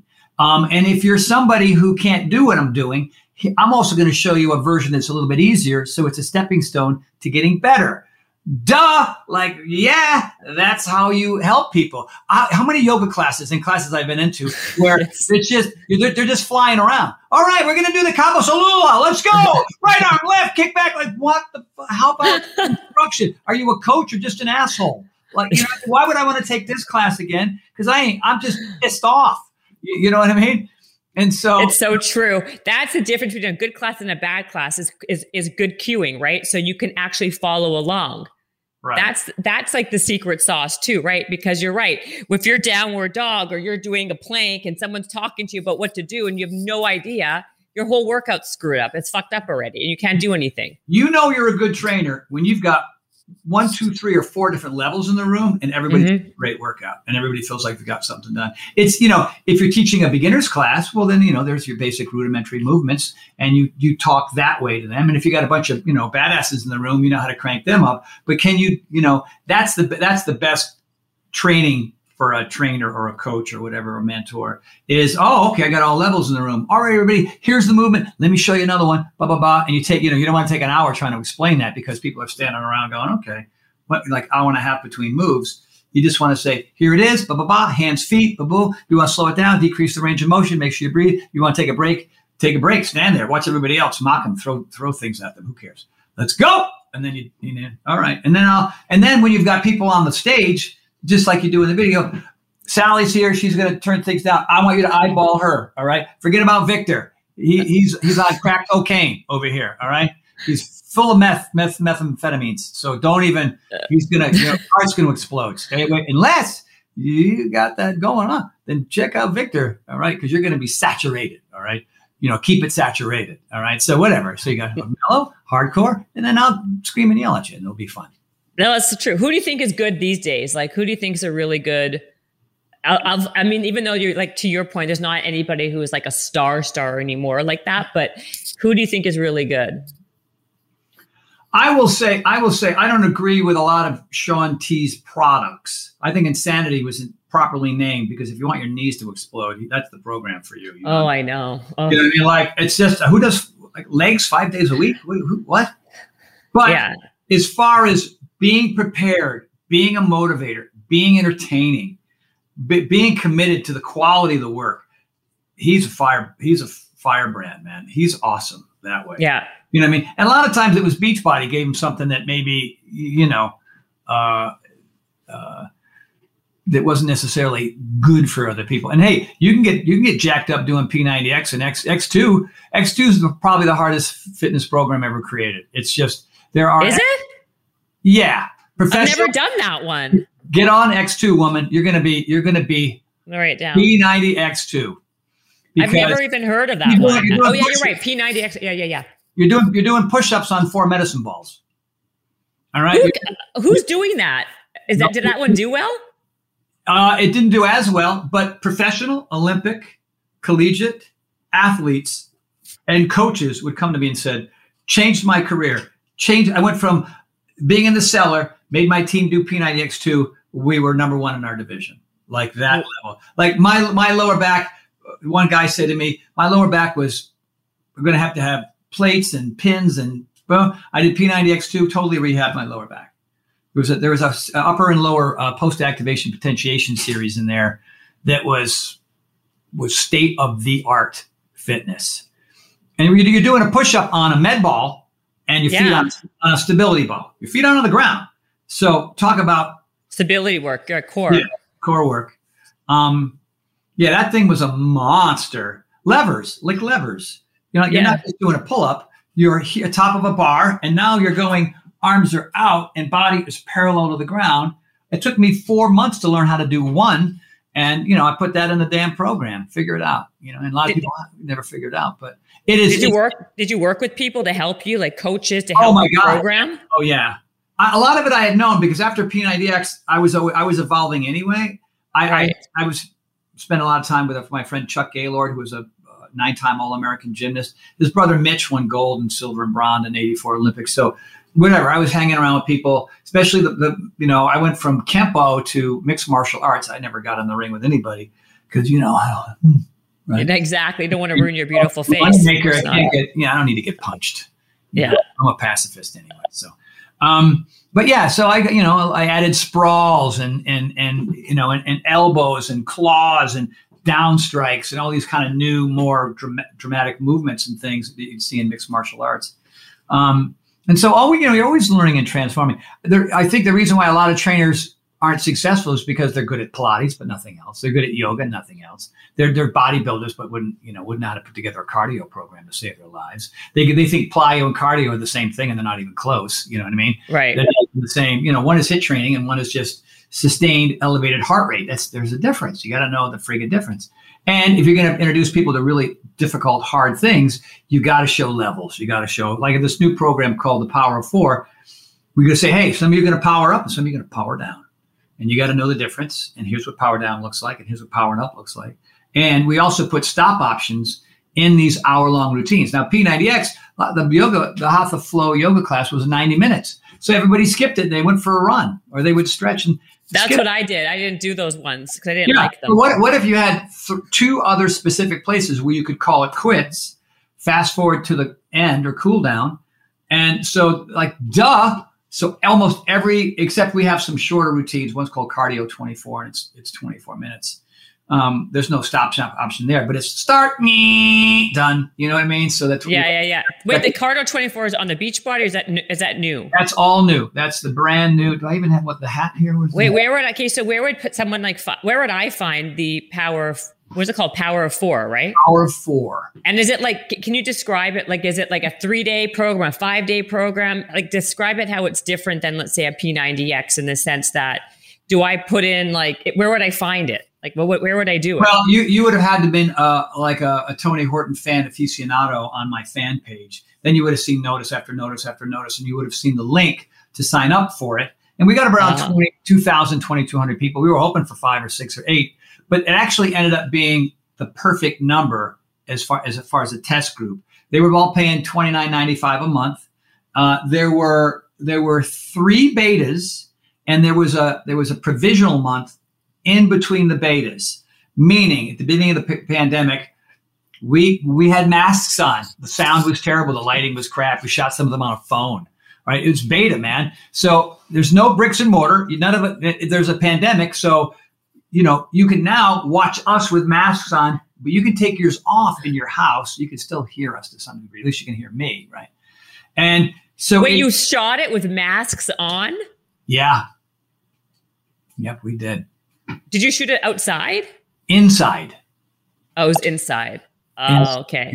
Why didn't you just get a COVID test before and then were separate no, you couldn't get them, and they weren't reliable. We're Oh, talking yeah. the first the first months of the pandemic when nobody knew anything. You couldn't even find masks. You remember those early? It's like we forget Yes, I do. Oh my gosh. times of COVID that it was, uh, uh, and a lot of them it was just me. You know what I mean? And we just figured, like, you know, oh, carbon dioxide. Shut up. No, no, you're not gonna. And now everybody's wearing masks. And no, that argument that was so important to thousands of people is now gone because it was bullshit from the fucking start. Excuse my French.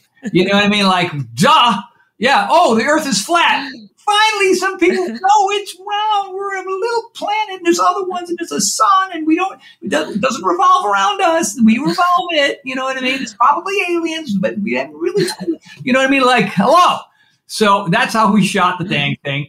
You know, and it's called beta for a reason, right? It was sloppy, and the lighting and the sound was funky, but the the movements were there. I mean, I, it's it's P90X esque, but there's a bunch of new routines and, and new movements and new sequences, and there's silliness everywhere. But it's raw, so you got three months of raw, and then we're like, okay, what are we going to do now? We got to add some more workouts. So we had a provisional month. So I made a schedule, month one, two, three, and I and the schedules were really a mishmash. It wasn't like follow these things the same week. Like P90X was, you know, here here they are. Here they are again the second week. Here they are in the third week, and then you get a recovery week. Uh-uh. It is all over the place, just like I train at my age. And that was really different for people. Oh, I get to stop here after 20 minutes, even though the routine's an hour long. Oh, okay. But there's a second stop option. Maybe I'll keep going. Maybe I'll go to the end. So we just kind of created some new elements that didn't exist.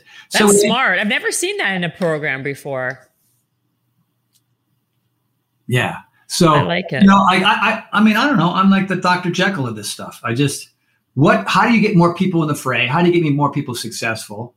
Right. That's it. If it's like, why keep doing like my workout this morning?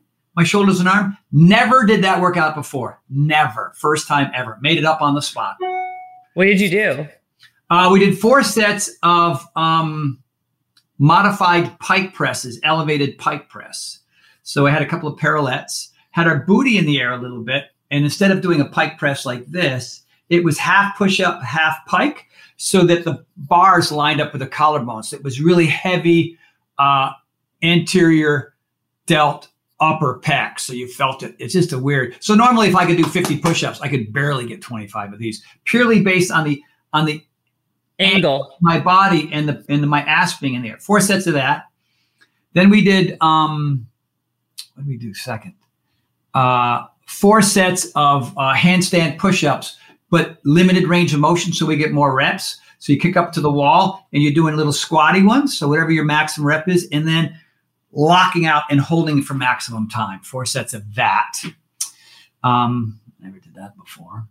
Uh, not exactly that what was the third shoulder? I can't remember. So that was eight, and there was twelve more. I can't remember the third one because I just made it up downstairs. And then we did. Um, we lied on the bench, inverted bench, hanging over the top. So here's the top of the bench. Here's my chin, and doing preacher curls like that, so that the weights had to come up to on either side of the bench, hanging. Now I'd done that somewhere, somewhere, but I haven't done it in a while.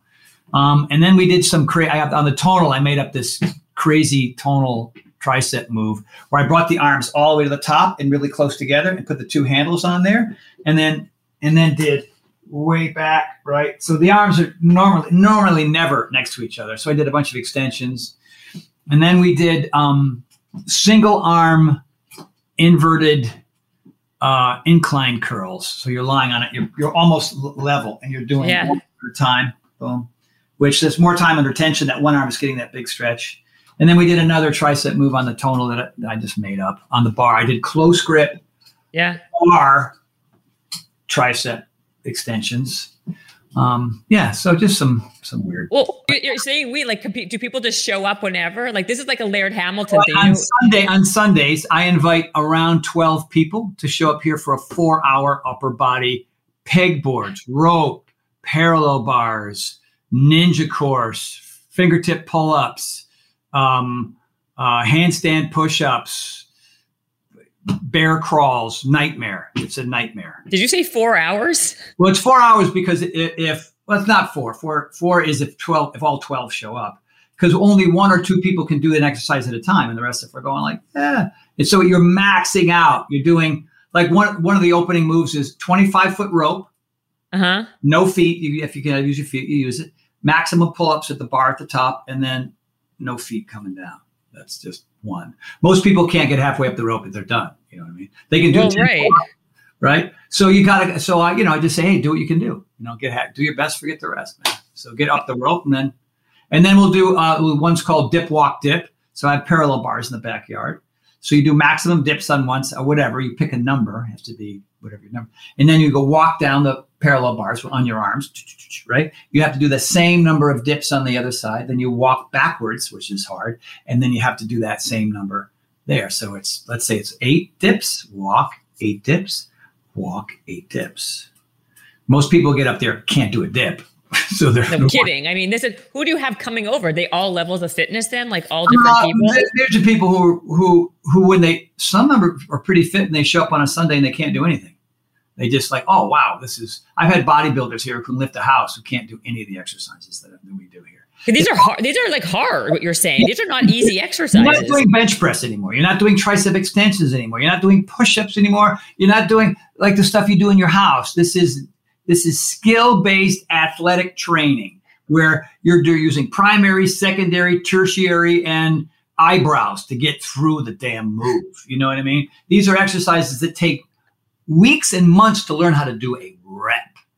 Right? That's just and so this one guy Andrew, who is an overweight character actor, shouldn't have, you know, like, what are you doing here? And then he he couldn't do anything. And then he came again, again, and again, and again, and again, and again, and again, and again, and again, and again, and again. And he's doing my programs doing P90X and X3 and blah, blah, blah. And now last week, I mean, he's he's like this. He's a he's six three. He's this lean, striated, sinewy monster, right? It's crazy. The more you do, the better you get. And if you're not good at something at the beginning, perfect. Keep going. Keep going. You want to be at you know that there's there's a lot ahead of you when you're horrible at something when you start. Like bowling. What if you you you're, you bowl and you, you you bowl an 80, right? What if you bowled like five times a week and you had an instructor? You learned the, the stat. You'd be a good bowler. Like, oh, a bad bowler because you never do it, right? Why, yes. why are you good at eating? Because you do it all day long, every single day. Why are you good at paying your bills? Because you like a roof over your house. So you pay those bills and you go to work and you do that all the time, all the time. Everybody's doing all the things that they need to do all the time so that they can survive. But the thrivers, the people who are living large and taking charge and mm, find the pursuit of happiness, right? They are next level food, fitness, mindfulness, taking the right supplements, keeping their cortisol levels down, little meditation, right? It's like their shit is so together, it's not about them anymore. Personal development is really about figure out how not to be a bonehead and a loser and a liar and a procrastinator and a douchebag. Like, get rid of that guy or gal and then go do other stuff that's hard, that's going to take some time, which is transitional, so you can go kick ass right? And so now when you're kicking ass, it's not about you anymore. It's about what can I do based on my ex- expertise and my adventure on on this planet, so I can share that with others who can have what I have. That's boom. That's right here. That's bottom of the ninth. Bases are loaded, and that ball's coming in slow motion. You're gonna hit that ball so hard out of the park. It's gonna go over. It's gonna land in the water, and they're gonna have to find it twenty thousand leagues under the sea. That's life if you're willing to get out of this survival mode, work and eating, and drinking, watching the ball game, potato chips on your shirt, like sad. Why am I sad? Because you you you because your life sucks. That's right. Because you're afraid. You know what I'm saying? Like, come on, man. Let's go. Let's go. We got place to go. People to meet things to do. Because here's life: birth, school, work, death. Oh, look, look at him. Oh, he died at 62. Huh. And his whole life was a joke. Bummer. That ain't gonna be me. Sorry. Mm-mm. This is that you just made me the greatest teaser, by the way. That whole diatribe. So look, that is like perfect. You're welcome. That's amazing. You should be putting that on your on your on your Facebook page or whatever you have there because it's for you. It's just for you and nobody else. That was amazing. But by the way, why are you doing upper body and not lower body on Sunday? Lower body's on Wednesday. When you come here on a Wednesday and you think you're going to walk on a Thursday, Friday, and Saturday, forget about it because you're not. You're going to use your body weight and you're going to go north and you're going to go south and you're going to go east and you're going to go west and it's plyo and it's just you and me and whoever else show i invite 25 30 people to plyo. You know how many show up last week? Two. You know why? Because it's a monster. It's a monster and and when you know you haven't done it week after week after week uh, you know i mean we do 180 uh, we do 180 degree jumping flying plyo jumps and things and you know and so you modify you don't go as deep you do less reps but you get caught. What happens to people is they get caught up in the collective energy of everybody who's been doing it for. I've been doing some version of this routine for 17 years on Wednesday night, and you come in cold, right? And you see what the hell we're doing. How many? 50 reps of that? Are you freaking 60 reps? 100 reps of that? What is that? You know, hello, look at this. This is I haven't lifted weights with my legs in 35 years. That's that's my leg, right? No way. Wait a minute. Wait a minute. Wait a minute. Uh, the lighting's terrible in here. I see it anyway. I see the striations. Yeah. By the way, I saw your legs on Tonal. I see it. you're very muscular. You don't even have to brag again here. It's All very right. obvious. Well, I'm I'm I'm 63, very insecure, and I have a huge ego. And most of what I do is based in fear. So that combination makes me want to stand up and show you my no, you. I saw them. I, I, I like. And by the way, you have done weights because you do the Tonal weights when you do the video. Because I have to follow along and do your goblet squat and do all these other things that you do. Yeah, but you do basics. What's that? You do basics on Tonal. Yeah, I mean, I do those on Tonal because those programs require that, and that's for the Tonal audience. But for me at home, I don't, I don't use the Tonal or dumbbells at all for my legs. I don't. I that's mean, amazing. Hold on a second. When okay, so what time on Wednesdays? I when can I? I'm literally when can I come over for the lower 5:30, body? Five thirty Wednesday nights. We'll be doing it. Okay, am I allowed to go? Like, if I like it, can I go again? Well, we have to get to see if we like you. Oh, so if I don't like jive with the group, then yeah, I won't be invited back. jive. I think you'll jive. I got a feeling about you. I mean, because I mean, this is like this is like next level, next level. So you go for four hours on a Wednesday and four hours on a Sunday. No, four four Sunday. Sunday's an anomaly. It's just okay. Okay. It's just a fitness fest.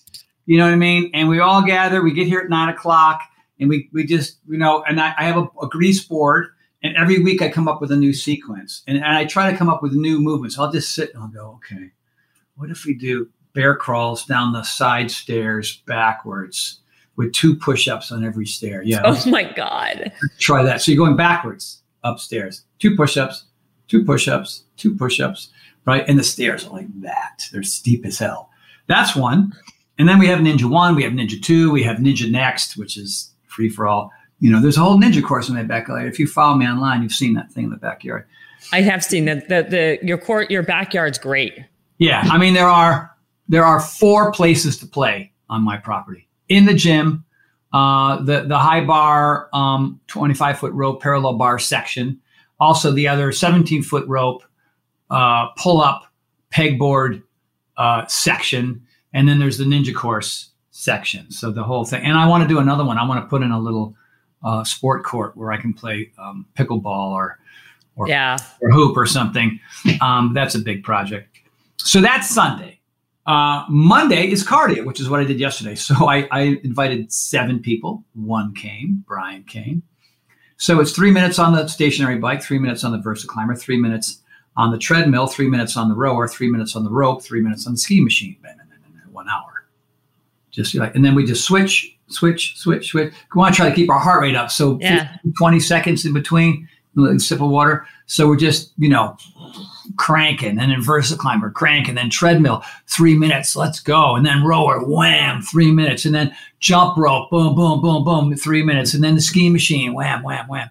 And then, but we just, you know, we just set the timer. And when one hour is up, usually we'll go an hour three, hour four, you know, just so if we're on a machine right at the hour mark, we have to finish that, that, that, that last three. So you only do cardio on Monday?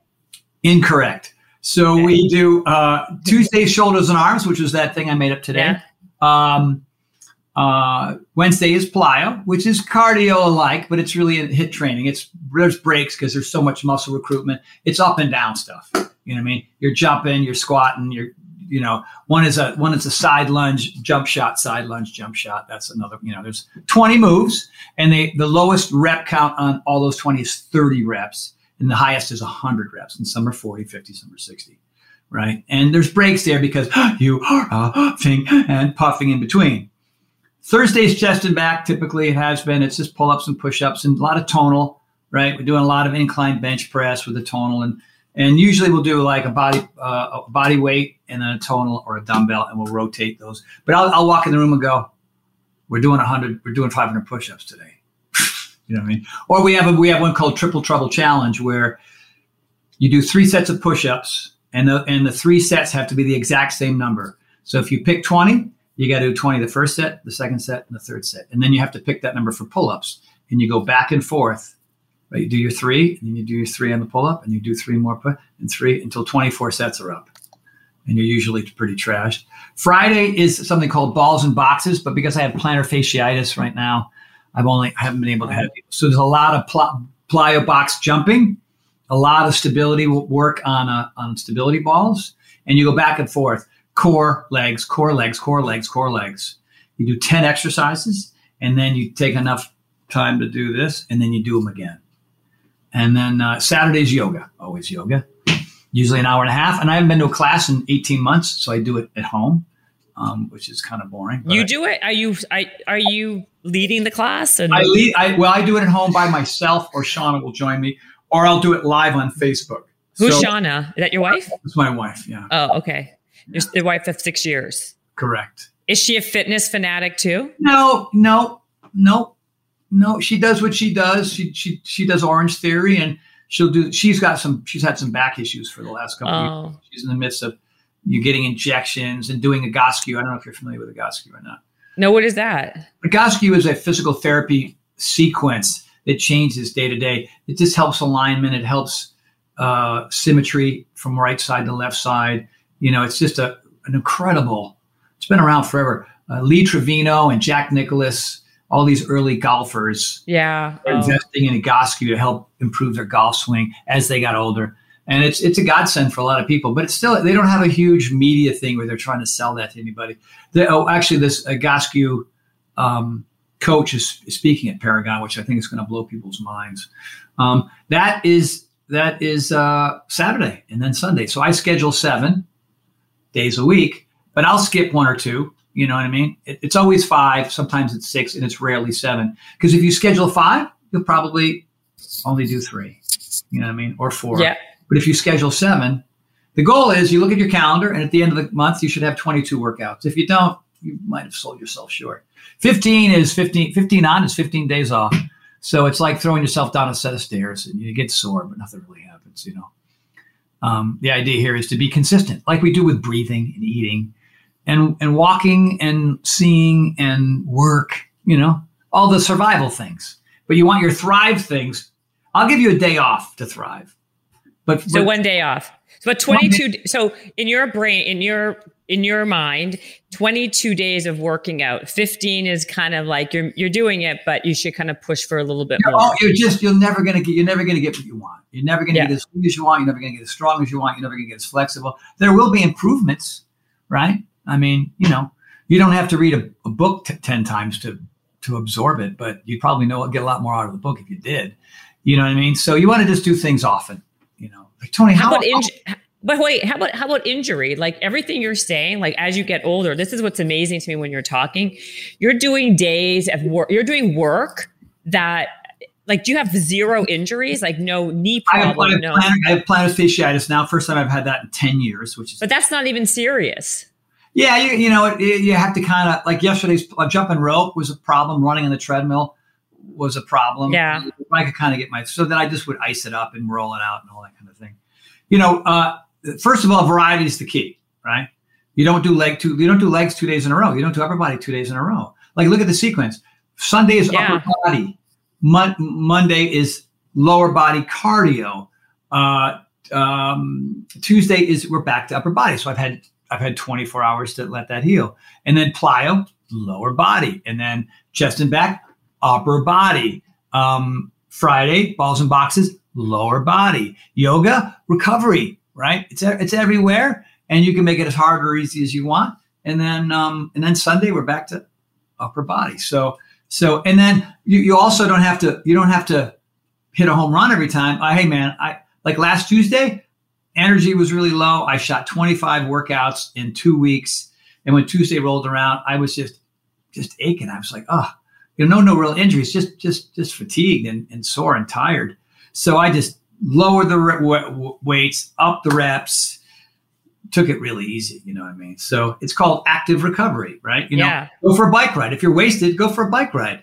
Or, or do a 20 minute stretch or do a little do yoga first thing on, uh, when you get up jump out of bed not everything has to be a you know has to you have not winning the olympics every time you work out it's not it doesn't have to be that and But you're doing real. You're doing real like muscle confusion. Like you're doing. You really are doing everything. because I don't want to get hurt, I don't want to get bored, and I don't want to plateau. And most people stop doing what they're doing because they get hurt, and because they plateau, and because they get bored. So today, I said, I turned to Scott, the one guy who showed up this morning. I said, "Dude, I'm making this thing up. What are we to do? Let's let's get the bars. Let's put our feet up on a thing. Let's do this. I want to feel this. I want to feel this. So let me. I've done a version. I've done pike presses, and I I go, let's just screw around here. And I go, do you feel that? He goes, oh my God. Yeah. I go, then we're in the right body position. Like we had to adjust our feet a couple inches in both directions. Like instead of going down like this, we had to kind of, we had to make sure that it was an actual push up Mm-hmm. the weight of the, because of our butt in the air. I'm just playing, right? I'm just playing with it, with stuff. I'm not like, okay, there's the move. Let's do the move. There's the move again. Let's do like same, just like la- last week, the week before that, week before that. No, man. You know what I mean? Like the, the, the Sunday thing, that, like my buddy hadn't been here in months. He goes, the first move is 25 foot rope and max pull ups and then down. Yeah. Yeah, it is. You know why? Because we can. Because we can. He goes, oh my God, you're making this thing so scary. One move is you go off a pegboard, which takes you to about 12, 12 feet off the ground. Then you climb a beam that basically, uh, with your arms, you could use your legs if you need them, all the way to the top of a 17 foot rope. There's a bell up there, but the bell isn't near the rope. You have to extend out and hit the bell. Then you come back to the rope, you go down the rope, then you go back up the rope, and oh yeah, you got to ring the bell again. Then you're going to go back down the beam, and then the pegs are where you left them, and then you bring them all the way to the opposite corner. Then you have to reach up with one arm, grab the pull-up bar, but it's not a pull-up bar. It's these little handily things that twist, and then you do max pull-ups.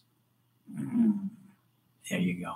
Do you have women in the Sunday? Because women's Yes. upper body strength would not be able to do it. Very, very few women can do that Sunday. Day. I have, I have a, uh, this girl Deb, who's a mixed martial artist, who's just right. she's yes. five foot two. She's a friggin' she. She did our my MMA routine. Didn't sweat a bead. One hour, not a bead came out of her. The guy next to us, Chris Titus, like he had he was he was uh, like swimming but wetter. Okay. Oh my God. Okay, so that's a dick contrast. All right. And then our friend Chelsea, who's a former gymnast and and and cheerleader, just, you know, she's just some right. Like it's just a, she's like this table everywhere. And that's and then other people just come and suffer and and do partial and and if you're if you got the right mindset, which is I'm okay with that. I'm okay with just hanging and being here and watching and learning. And then like Andrew, overweight character actor. He ain't watching and learning anymore. He's teaching lessons. So That's amazing. I mean, uh, so what? So you don't do not not Sunday. Everything else. You said Wednesday you do five thirty. Are all the other workouts at night, morning? Like, what is the? I've, I, I vary it based on my schedule. And then people. So it's based on your schedule. So you don't have like a kooky morning routine. No, no, no, man. I mean, ideally, I, in a perfect world, get up, have a snack, whatever, chill out, watch some TV, read a book, work out at 11 a.m., have another meal, have another shake, go to bed early, drink some water. That's not the real world. The real world is, oh, I got to get my ass up and go to work. But Tony's having a workout at 7.30. Either I go or I don't. And then, oh, now his next workout's at 5.30 p.m., but then that's when he's having it based on his schedule. So I either show up or I don't. And, and that's just life, right? So when's the most ideal, people say, when's the most ideal time to work out? The time that you know that you'll show up. That's the most ideal time. Because if you don't have a job and you're rich, then whatever you want to do, you know what I mean? But Right. The rest of us, they got to live in the world and you got to figure it out and you got to do it five to six days a week. And that's going to make it harder for you because, you, you know, the Kathy got up at the crack of dawn in the dark and did it in the dark and fed her kids, kids off to work. And then she went to work and she go, she had to go to work on a, in a bus, have a car. So work out at 4.30. Amazing. Ohio in Minnesota. It's freaking 49 degrees down there. And they're going to get, oh, kids got to get up. I just did plyo for an hour and get you up. And I'm also five foot nothing and I'm overweight, but I'm going to freaking do it again and again and again and again and again. So what's your excuse, whoever you are out there with your baloney excuse? So I agree with that. Now that now that you're rich though, what is your habits? Like what do you do now with all that P90 money? What is your what do you do from morning until night? What are your habits to look like that, to be like that? We know you work out. That schedule is insane and I now it makes sense. That's why you're so ripped though still because you truly are like doing everything in that week. But then wait, how long are you working out? So besides the Sunday, is everything else like an hour, two hours? I know Monday you have that hour cardio. I, I about- it's Jennifer, correct? Jennifer? Yes, it is Jennifer. Um, it's not Jen. I don't want to call you by the wrong. You can call me either. I don't care. J. J Queen. What can I That's fine. That's perfect. I love it. Yes. you? J Queen. The J Queen. All right. That's your new nickname, by the way.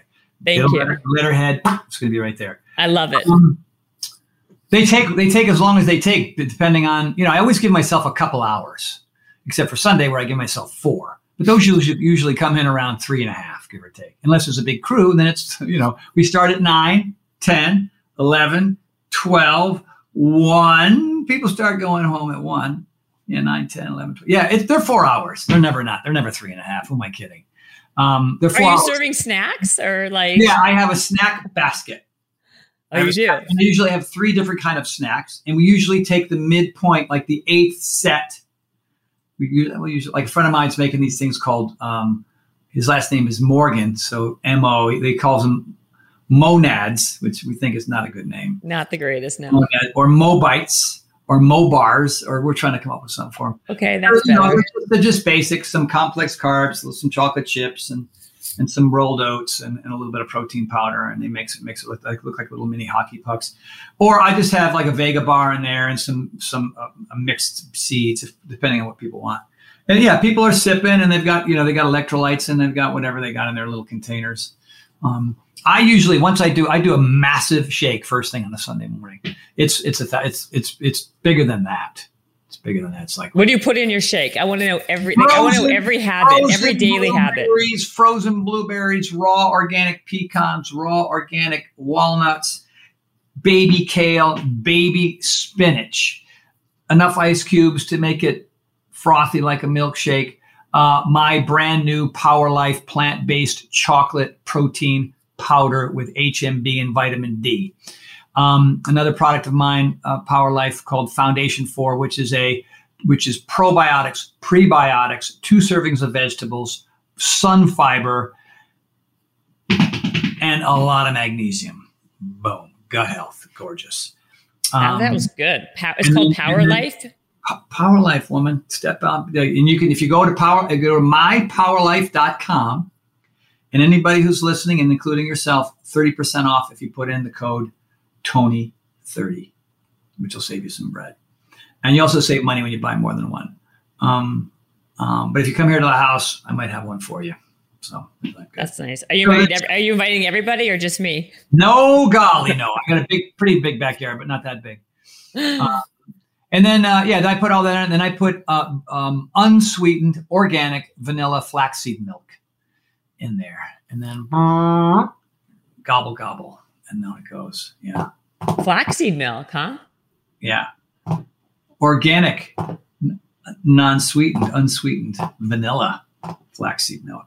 A lot of people have problems with with with uh, oat milk, and they have problems with almond milk, and and I did, and I don't have problems with this one. So I mean, I'm vegan, no, and also no wheat, no soy, no corn, no dairy. Now, wheat, soy, corn, and dairy are vegan ingredients, but not for me. So that's all based on all the blood work. I get blood work every six months, nine to twelve vials come straight out of the out of the vein, and then I get sit down with my endocrinologist, nutritionist, either via via Zoom or on the phone, and go, "Well, here's your number. Here's your cholesterol. Here's your hormones. Here's your estrogen. Here's your testosterone. Here's your free testosterone. Here's your vitamin D. Here's your vitamin K, all the way through." And she goes, "Ah, you know what? You might want to up your your um, omegas a little here, and you might want to. I think you're taking too much D. You want to, you know. So every month we just alter it, and I think that a lot of it has to do with it's about inflammation, man. It's about mm-hmm. so you're just trying to keep that down, and and with a plant based diet, you know, no bags under the eyes, nothing, pretty good. Those for my glasses. You know what I mean? It's just that inflammation is bad. Obese people live with constant inflammation from their hair to their toenails 24 7 and somehow they survive. And that's the, when you get rid of that inflammation in your joints in your brain in your in your spine in your knees in your joints you know it's not it's like it's a it's a magic it's a miracle almost. But you have to know what you have to you have to know what to do which means you got to cut out all the crap you've been eating and start to move again or for the first time. And then you got to get rid of your crappy friends and you have to learn how to breathe and uh, and the breathing. But wait, then for recovery, then okay. So what are your things that you do for recovery and for your food? So the Power Life protein is what you do in the, in the morning. What do you have for like? What do you eat throughout the day if it's vegan? Um, what are you eating? And what do you do? Like, are you doing like the infrared sauna? Are you doing red light? Are you doing like walking on the on the grass for your feet? Like, what do you? What's your? I, I have an infrared sauna, so I use that as part of my recovery which was a lovely gift from from uh, uh, Sun.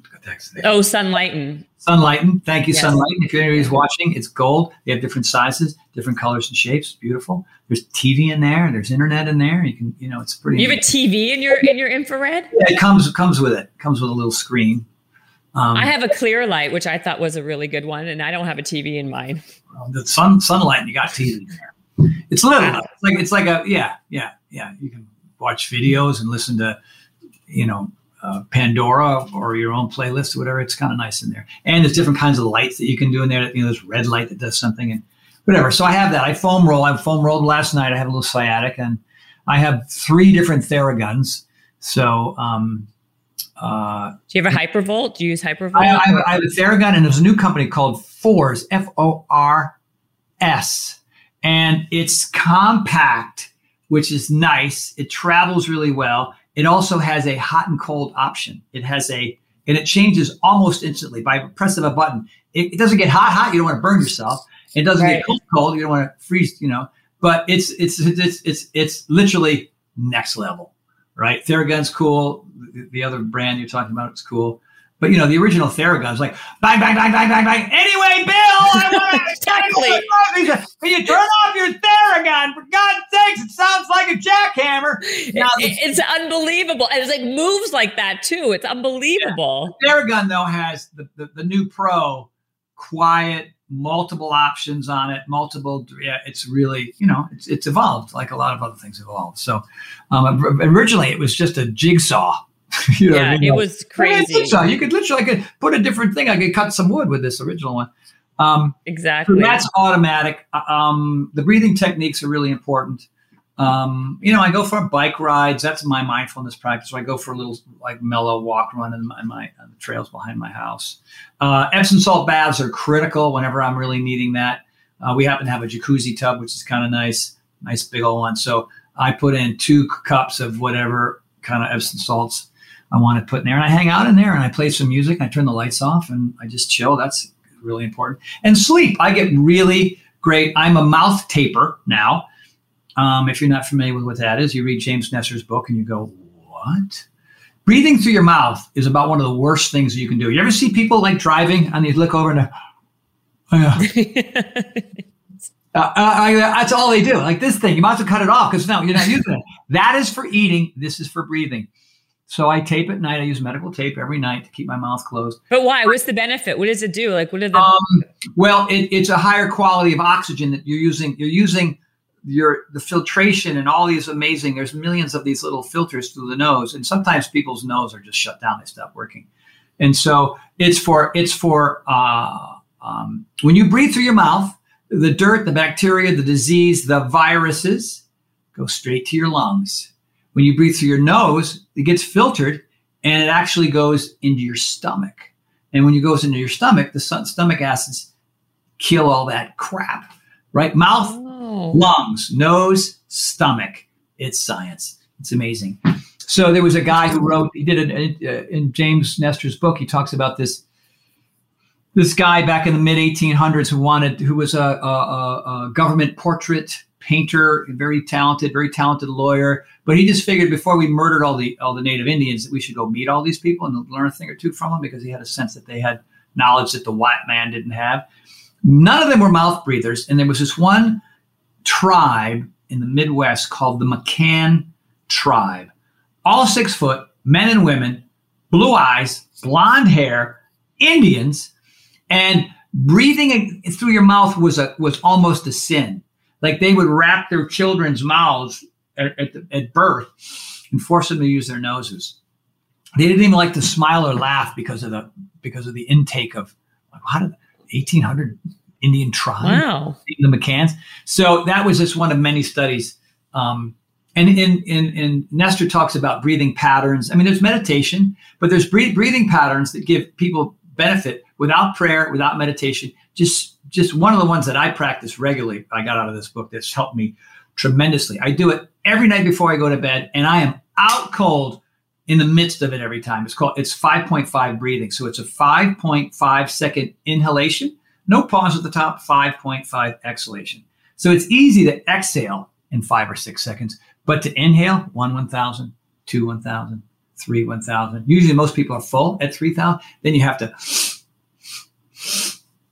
right? So it takes some time. Usually you can do three and three, then you get to four and four.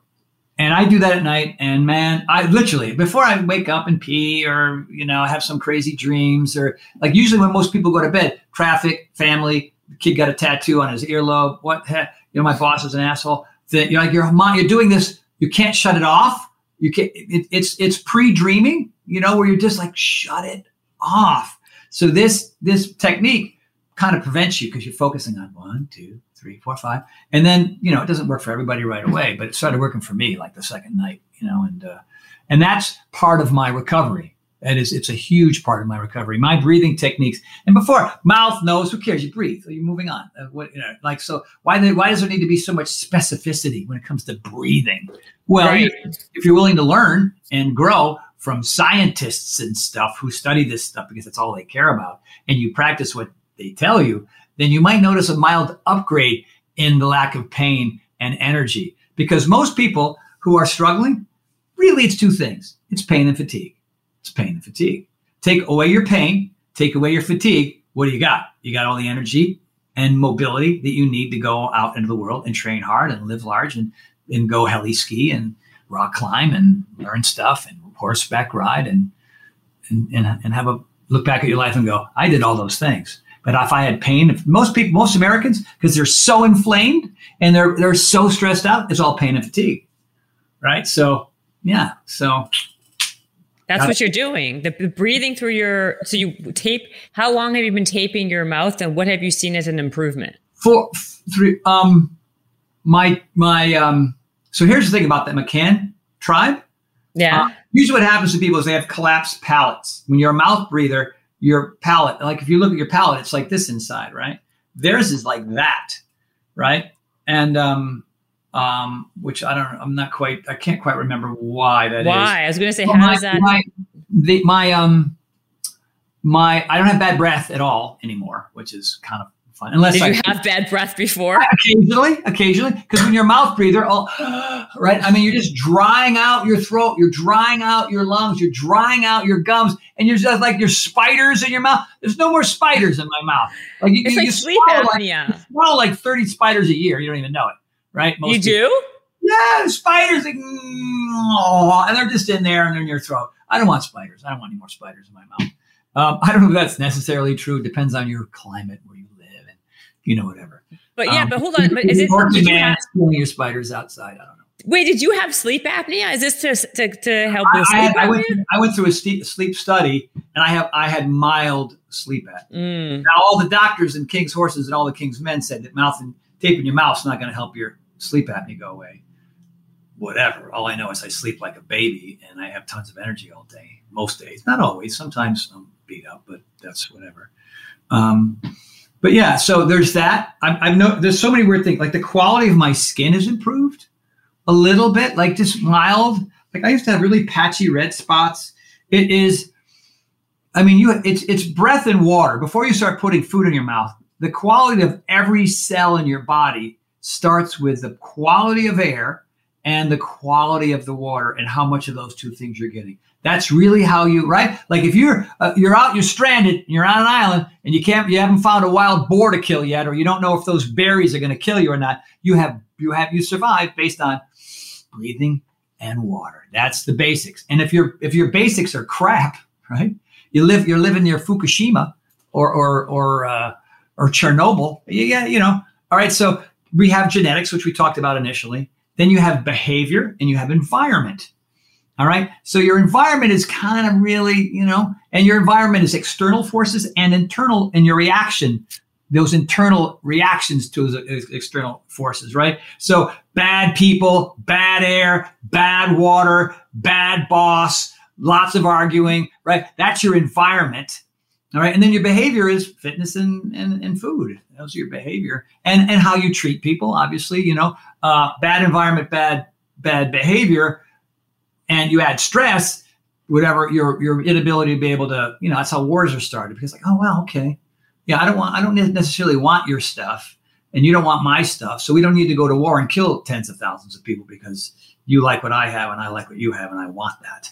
You know what I mean? Like, all right, why don't we see if we can live together? Let's try that. Can I borrow, a, you know, a basket and I'll, sh- I'll I'll let you lend. You can have my bowling ball. Let's work together. I don't know. I just pulled that out of my ass. But you know what I'm saying? So, so the thing is, it's like we we we just have to learn how to. There's a lot of steps here. Like I've covered a lot of ground, right? There's a lot of things that you need to do, but but um, if you're willing to grow and you're willing to transform and you're willing to change, and you're unhappy with where you are, then you got to do something, right? I mean, you have to take some kind of some kind of an action. So if you get your environment under control and you get your behavior in such a place, then you can literally change your your genetics in your lifetime. You can change. if you? You don't have to wait for your kids and your grandkids. No, your genetics will change. Jack LaLanne's dad died at 50 based on his genetics, his behavior, and the environment that he was in. Jack lived to be 96, almost doubled his father's age because he did different stuff, right? My Right. father died at 80. My mother died at 72. Um, you know, the circumstances in which my dad died were, were we don't know. But my mother had ca- had cancer and Parkinson's. But they were they were they had life is hard. You understand. It's a battle out there. People out to get you. You know what I mean? It's a, it's a dog eat dog world. That's that's really does it have to be? Yeah, yeah. You got yeah. You don't have to, you don't have to like your work. You got you got responsibilities. Grr, grr. Really? No, I ain't gonna do that. I don't want to be a salesman. I don't want to be an engineer. I don't want to. I don't want to. I want to do what I want to do. You know what I mean? And so, uh, you know, what is your what is your raison d'etre? Most people have no idea. They're doing something else. They're doing something their parents told them to do, or they're doing something else. That you know what I mean? Like I, what I talk about a lot is you have your job, and let's say your job sucks, then you better find something else that you love that that that, that is counter to this this bad mojo over here, right? All right. So, and then there's a great story of a guy who was an accountant. He was good with numbers, and he had a family and kids, and he would get go to work every day and get in traffic and go to work, and he'd be in his cubicle with his fake little palm tree in the corner, staring at four walls. There were no windows where he crunching numbers. And he was good. He had coworkers that were fine, but he was always at the bike shop on Saturdays and Sundays. Honey, I'm going to go over to, to Tommy's bike shop. All right, all right. So you only really fine. And he'd be over there, and then customers would go, "Hey, do you work here? No, but I can help you. Oh, really? I, I need a gam strain and a gangler wrench to fix my fork thing, oh, slaggle. Oh yeah, let me tell you what to do. You want you want this brand over here. And then the manager was like, dude, you want to work here? Because you're here anyway. And you want to work it. And so he goes back to his wife. His wife was cool. Hey, honey, can I work at the because it's he's gonna pay me and boom. And then he then he worked Saturdays first, then he worked Saturdays and Sundays. And he did he made plans to hang out with his kids and not disappear down the road, but he got discounts on bikes and a family like that. And then uh, he became the assistant manager. And then the manager, and five years later, he owned the place. So had the, he had the job that he was good at, hated it, got into this hobby thing that he loved. Five years later, he owned the bike shop and was making 10 times what he was making as an accountant. Because he was following what he, he was actually doing what he loved. His raison d'etre, his reason for being. Right. And most people, and like here, what what's the great, here's a great book here. Anything, go read The Magic Lamp. If you don't know who the hell you are, Go read The Magic Lamp. I'm trying to think of the author all of a sudden. Why the Magic Lamp? The Magic Lamp. Oh, here it is. Keith Ellis. Keith Ellis. Right. And it says goal setting for people who hate setting goals, but really, it really, like a lot of notes in here, right? So, and I underline. How old um, is that book? I'm actually going to, who, is that guy still alive? I want to get him on the oh, podcast. Get him on the podcast, man. Yeah. This is uh, 1998. 1998. What's who's what's his name? The guy who wrote it. Nine, I'm sorry, 96, 98. Keith Ellis. Tell him Tony Horton sent sent him. I will. I'm going to say Tony Horton recommended you. So one of, and, one of the one of the cool things about the book is, like, let's say you don't know who you're supposed to be or what you're supposed to do. I don't know if it's 10 or 20. You write down 10 things or 20 things you would love to be. Like, I want to be an astronaut. I want to be the president of the United States. Like, I want to be a movie star. All right. And, and those 10 things, if they were handed to you, like, boom, right? Then you make another list of all the things that you'd want to be if you were willing to work your ass to get there. All right. So this is, this is something for nothing. And this is something based on your hard work. And then you've got one, one and one, two and two, three and three, all the way down. And then you go, you have to pick one and one astronaut, comedian, you got to cross one of them out. Okay, comedian. Then two and two, and you cross them out. And then you got two new lists. You put them up, right? And then the list gets smaller and smaller and smaller and smaller. And turns out you already know what you're supposed to do. You're just not doing it. You've already written it down. And then if that if you're not happy with the answer, like you know, sanitation worker, huh? That's weird. You do it again, and if the same two or three or four things keep popping up, that's what you're supposed to be doing. Now you got to go find amazing. all the places and the things that you got to go to go do. You know, stamp collector.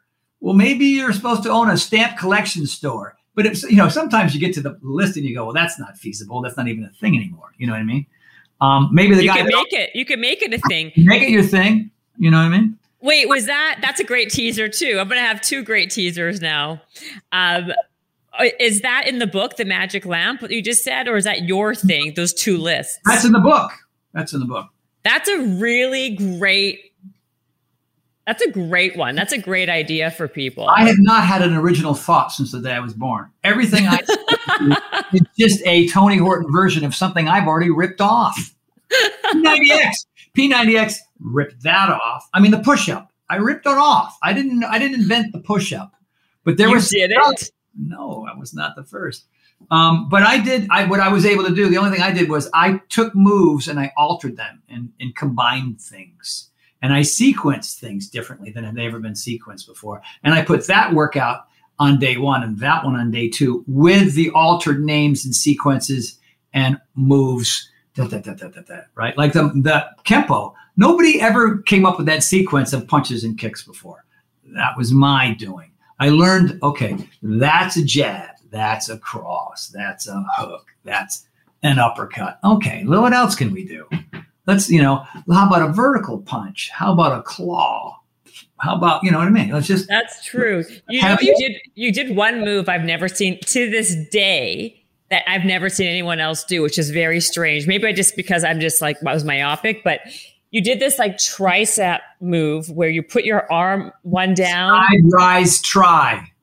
right? And you get you do an up, you do a tricep push up with one arm, but for your but you Yes, Yeah. it's great. Did you make that up?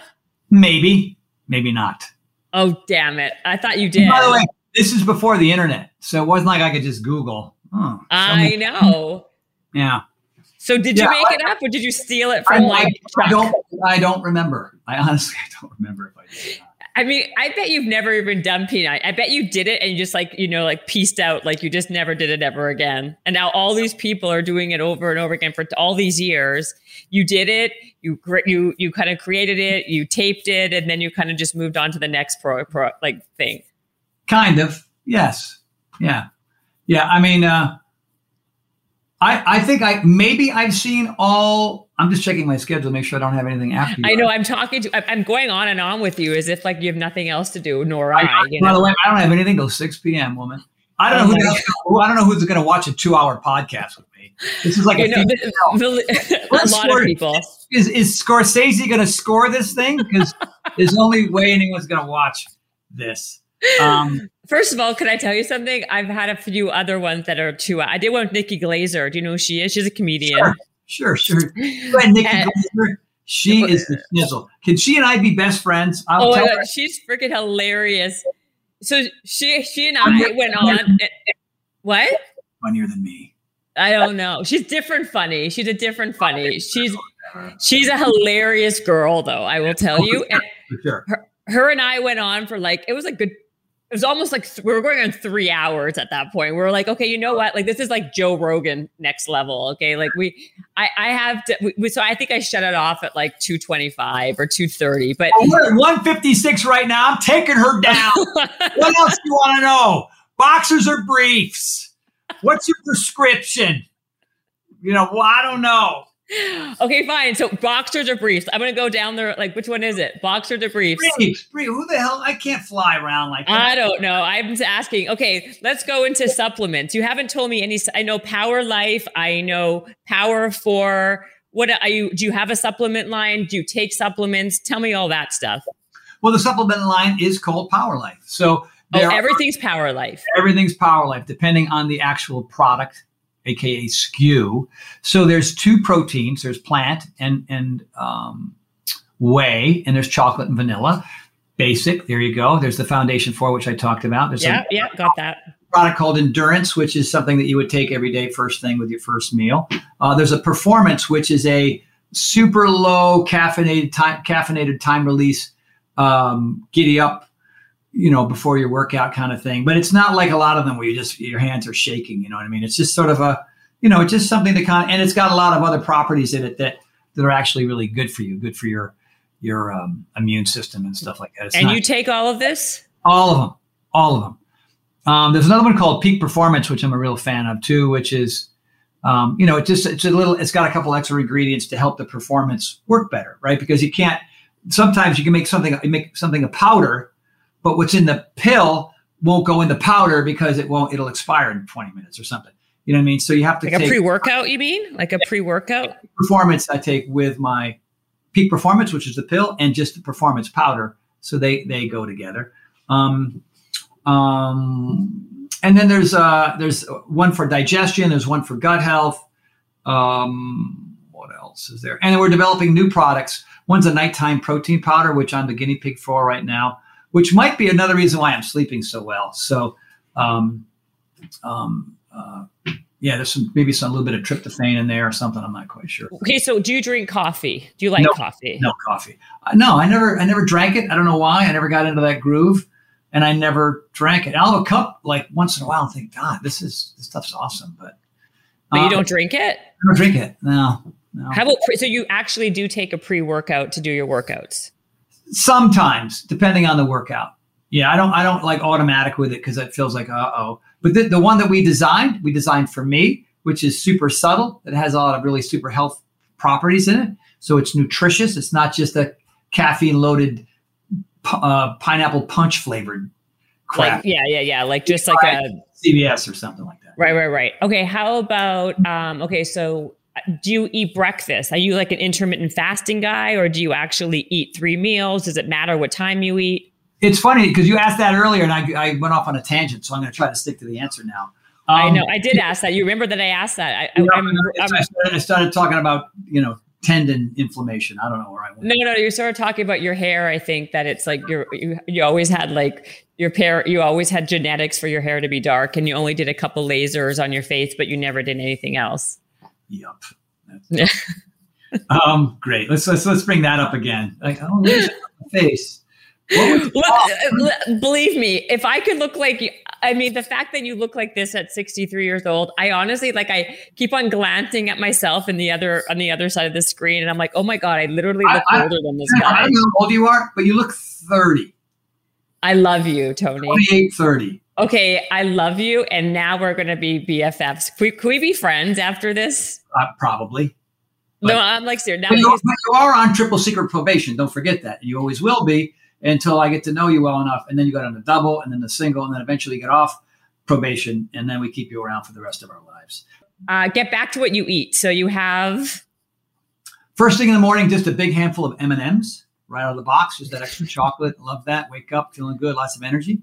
Okay, perfect. And uh, then I'll probably do a I'll probably do a line, a couple lines if I need, and then I'll just get into the triple cheese chimichangas, like around ten thirty and then uh, and then I won't eat for three days. Uh, I usually vomit for a couple, and then I move right. on with cheeseburgers.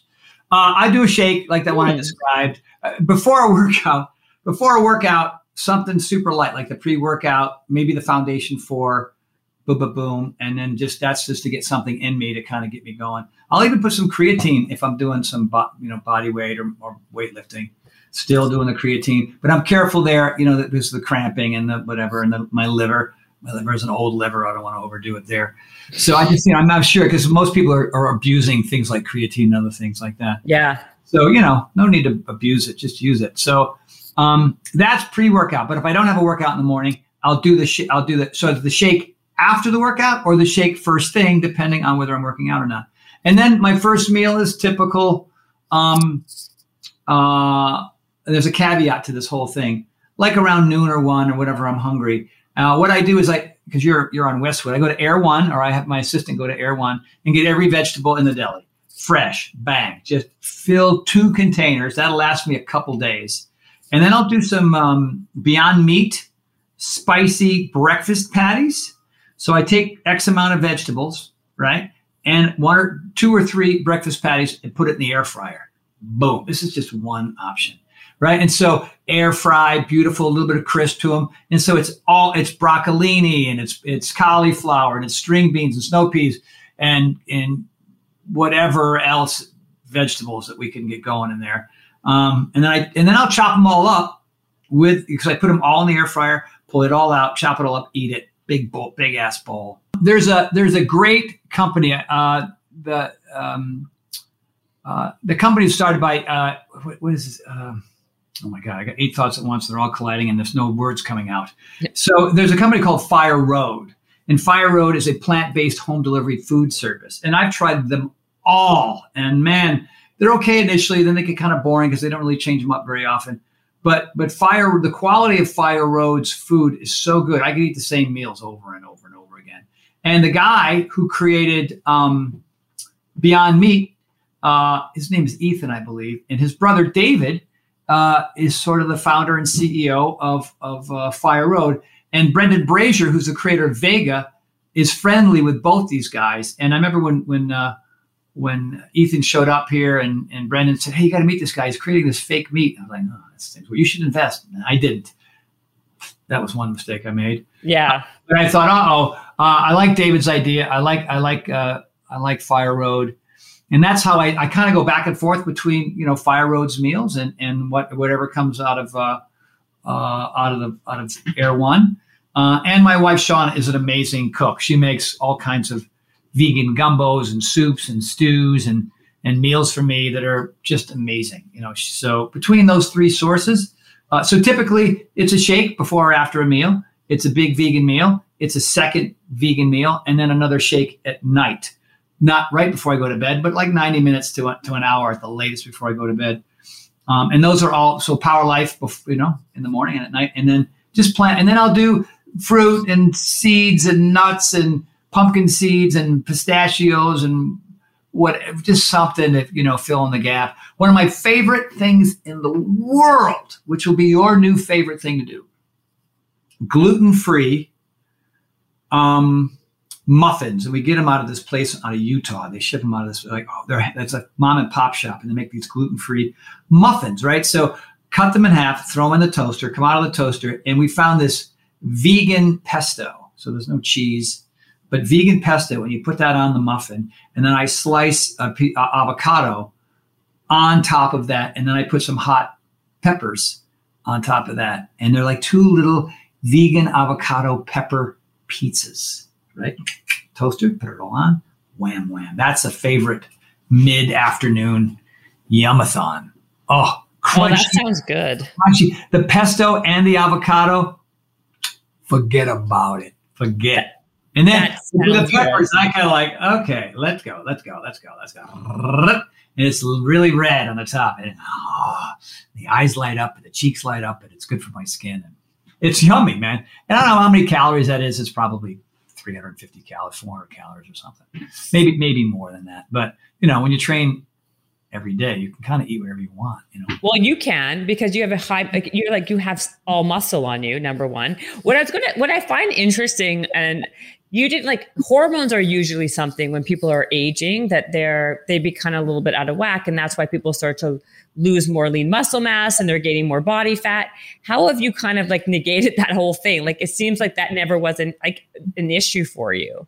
What do you tell people who are kind of like becoming more like they're like now like in their you know they're aging, they're in their 40s, 50s, whatever, and you know their bodies are just changing. They're still very active, they're still eating really well, but their bodies are kind of like becoming a little bit more soft, let's say. From if, if you're like me and you've been training for 35 years, and right, so it, it's and you're always experimenting and you're pushing the envelope, yeah. but you're you're doing all your recovery work and you're trying to avoid the boredom, injuries, and plateaus that happen from doing the same things over and over again, expecting a different result. But if you're that person, then the demise is less obvious. And all you can almost, especially now that I'm doing ninja courses and pegboards, and right? I'm, I'm out of the gym and I'm doing more body weight athletic, primary, secondary, yeah.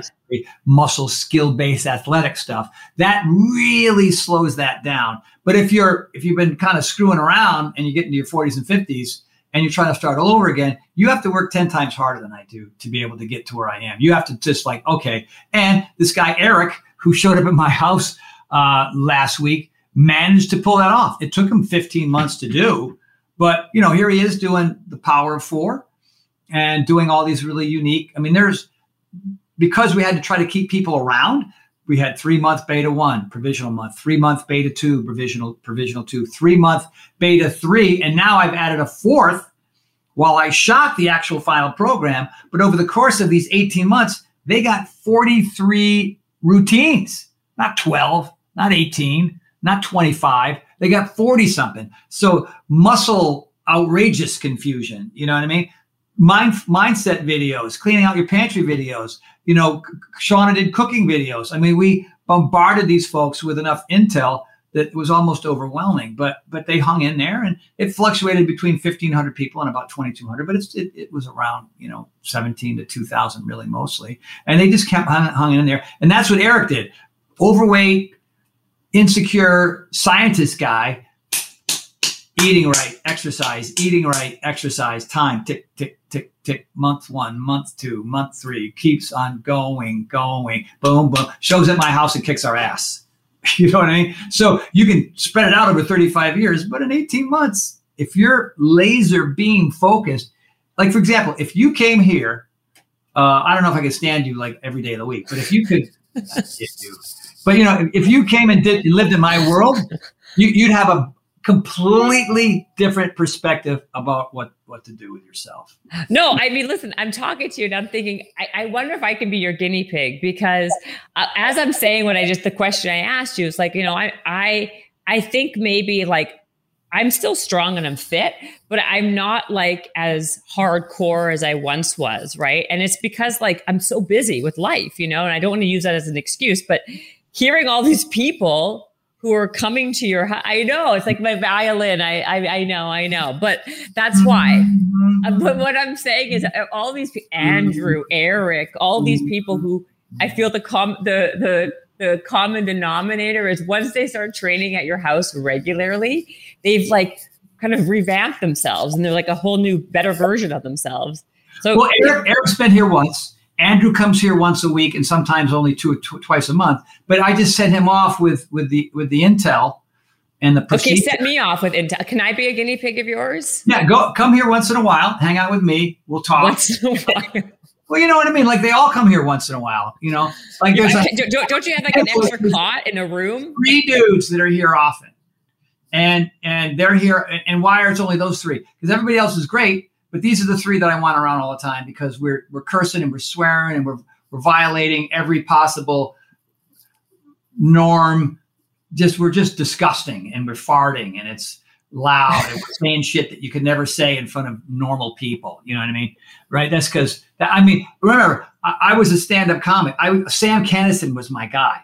I, I used to do a stand-up act that you cannot do now, cannot be done now. I would be, I would like Lenny Bruce would go, "Whoa, bro, you you shouldn't do that." I heard, I heard. You know what I heard along? This is years ago. I heard this that. Uh, do you remember you? I, I they were talking about actually you are and that other guy from Full House who looks like he's like very innocent. What's his name on the show on Full House? Uh, uh, um, yeah, the uh, come on. Oh my god.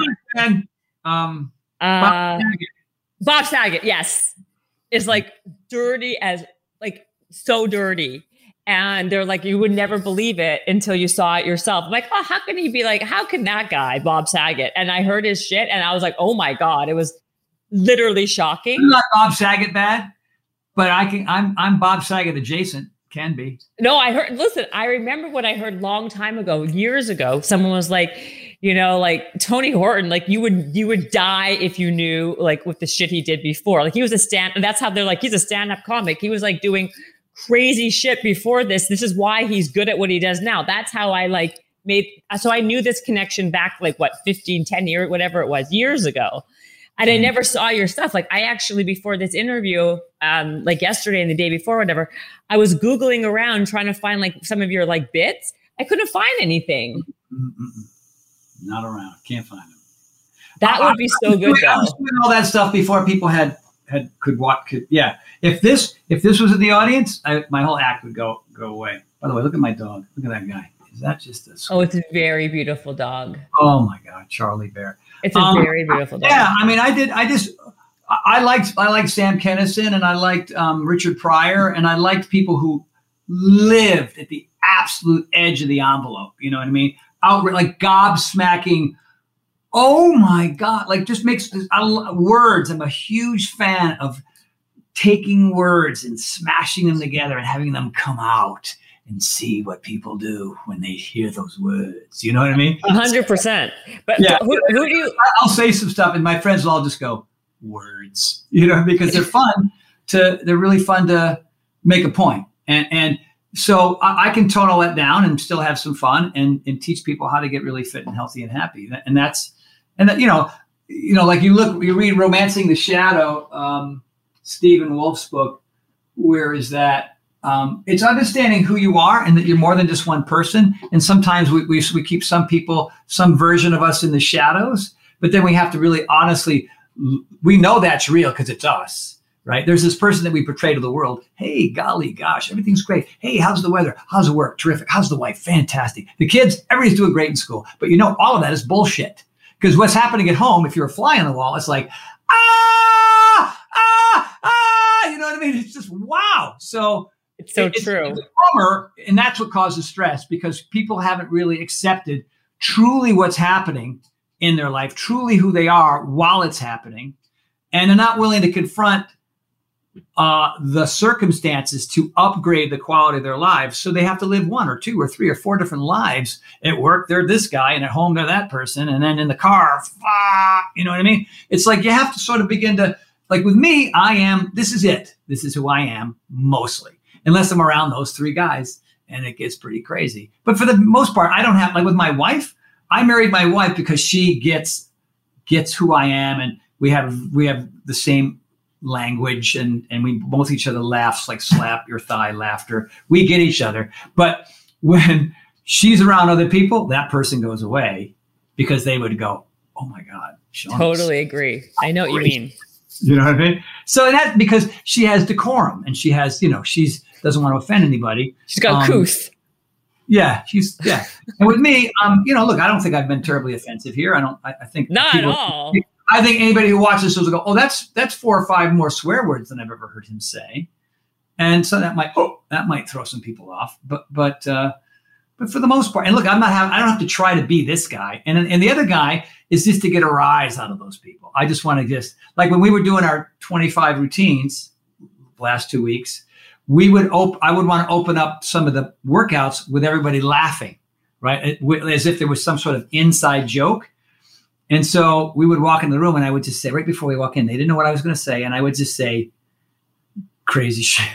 Right. And when, so when they came into the room, they were laughing for real. Because if you're not an actor, it's hard to fake laughter. So, you know, I would say something absolutely off the chain and they would come in for real laughing. And everybody was like, wow, I wonder what they're laughing about. But I couldn't, I couldn't even tell you here what half the stuff was because it would, well, it would make people I get, say, I, I, I hear what you're saying. I mean, but at this point, do you even care anymore? I mean, you're like you've already done it. You know what I mean? It's you're not going to be canceled now. You know, and to to my point, like what what happened? Why people getting canceled who didn't do much? You know? I know. Tell me about it. Pat on the back and rape aren't the same thing, but there's a whole lot of people that are making it the same thing. It's a, it's a this is honestly a conversation you and I can have for like a hundred hours offline because I'm this well, I call it like it's a whole coddle culture right now. It's all about coddling and coddling. The culture is completely different. There's like I said earlier in this whole podcast, like what, 20 hours ago, there's no such thing as like levity or sense of humor or just like there's none of that anymore. You can everyone is well, so sensitive. It's the it's, first time first time we're gonna disagree. I think there is. I think there's a lot of it. I mean, it's happened here. You, you just, you know, who was the conversation you had um, what tell me the act, the uh, comic's name? I'm oh, sure Nikki Glaser. Glaser, right? She's she's laugh riot. You know, you look at Sarah Silverman. But Sarah I love Silverman, them. Sarah Silverman has toned her act down. Who she was before and who she. I remember her doing a speech. She's like, you know what? I don't want to lose my audience altogether. And so I can still be I can still be outrageous, but I don't have to I don't have to hurt people's feelings. Too. I know I saw her. by the way, there are demographic there are black folks and gay folks and, and and, and you know uh, um, you know, Muslim folks and people from all kinds of communities, the LGBTQ community, that have been getting used and abused for for centuries. And it's about time that some of us were more sensitive to the abuse that they've been going through forever. So maybe some of us should grow a pair and grow up and learn how to talk to people. So we're not we're not we're not we're not from the 1800s or you know what I mean. It, there's and Sarah Silverman, from what I gather, has been able to do that and so have other people. You know, if you're just going to be, if you're going to push the envelope so far that your audience gets smaller and smaller and smaller, and you just look like an angry asshole, then maybe you should you should reinvent yourself a little a little bit, right? Don't you have to lose your edge. You don't have to, you know, but but there's something that there's you have to sort of like I look at um I look at uh, um, Sebastian Maniscalco. I love him.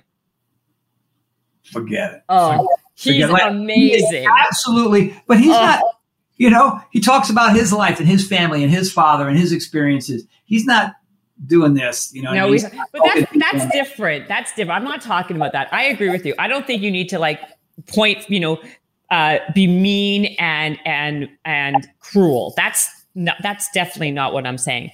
But I'm saying like a Bill Burr, who I think is so funny yeah. He's outrageous and he says shit that like it's like unbelievable. And like to my what I said earlier is like at least he he's getting away with it more. He's the only one I know who's getting away with those things. If someone else would have said that stuff, they would have been canceled and fired and thrown out to the wolves a long time ago.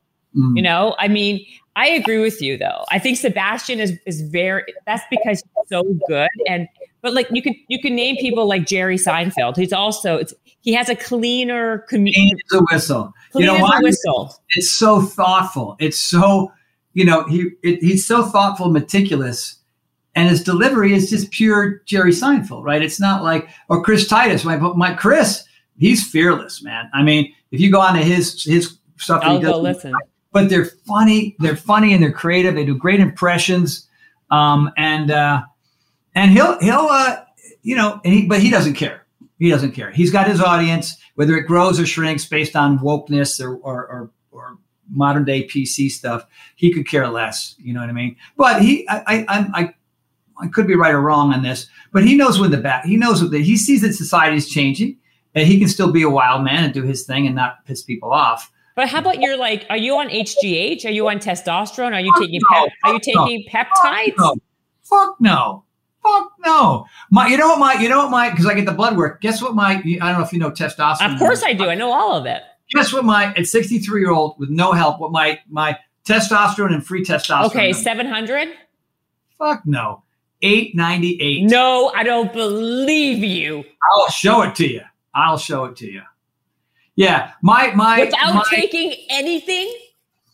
Zero, honey.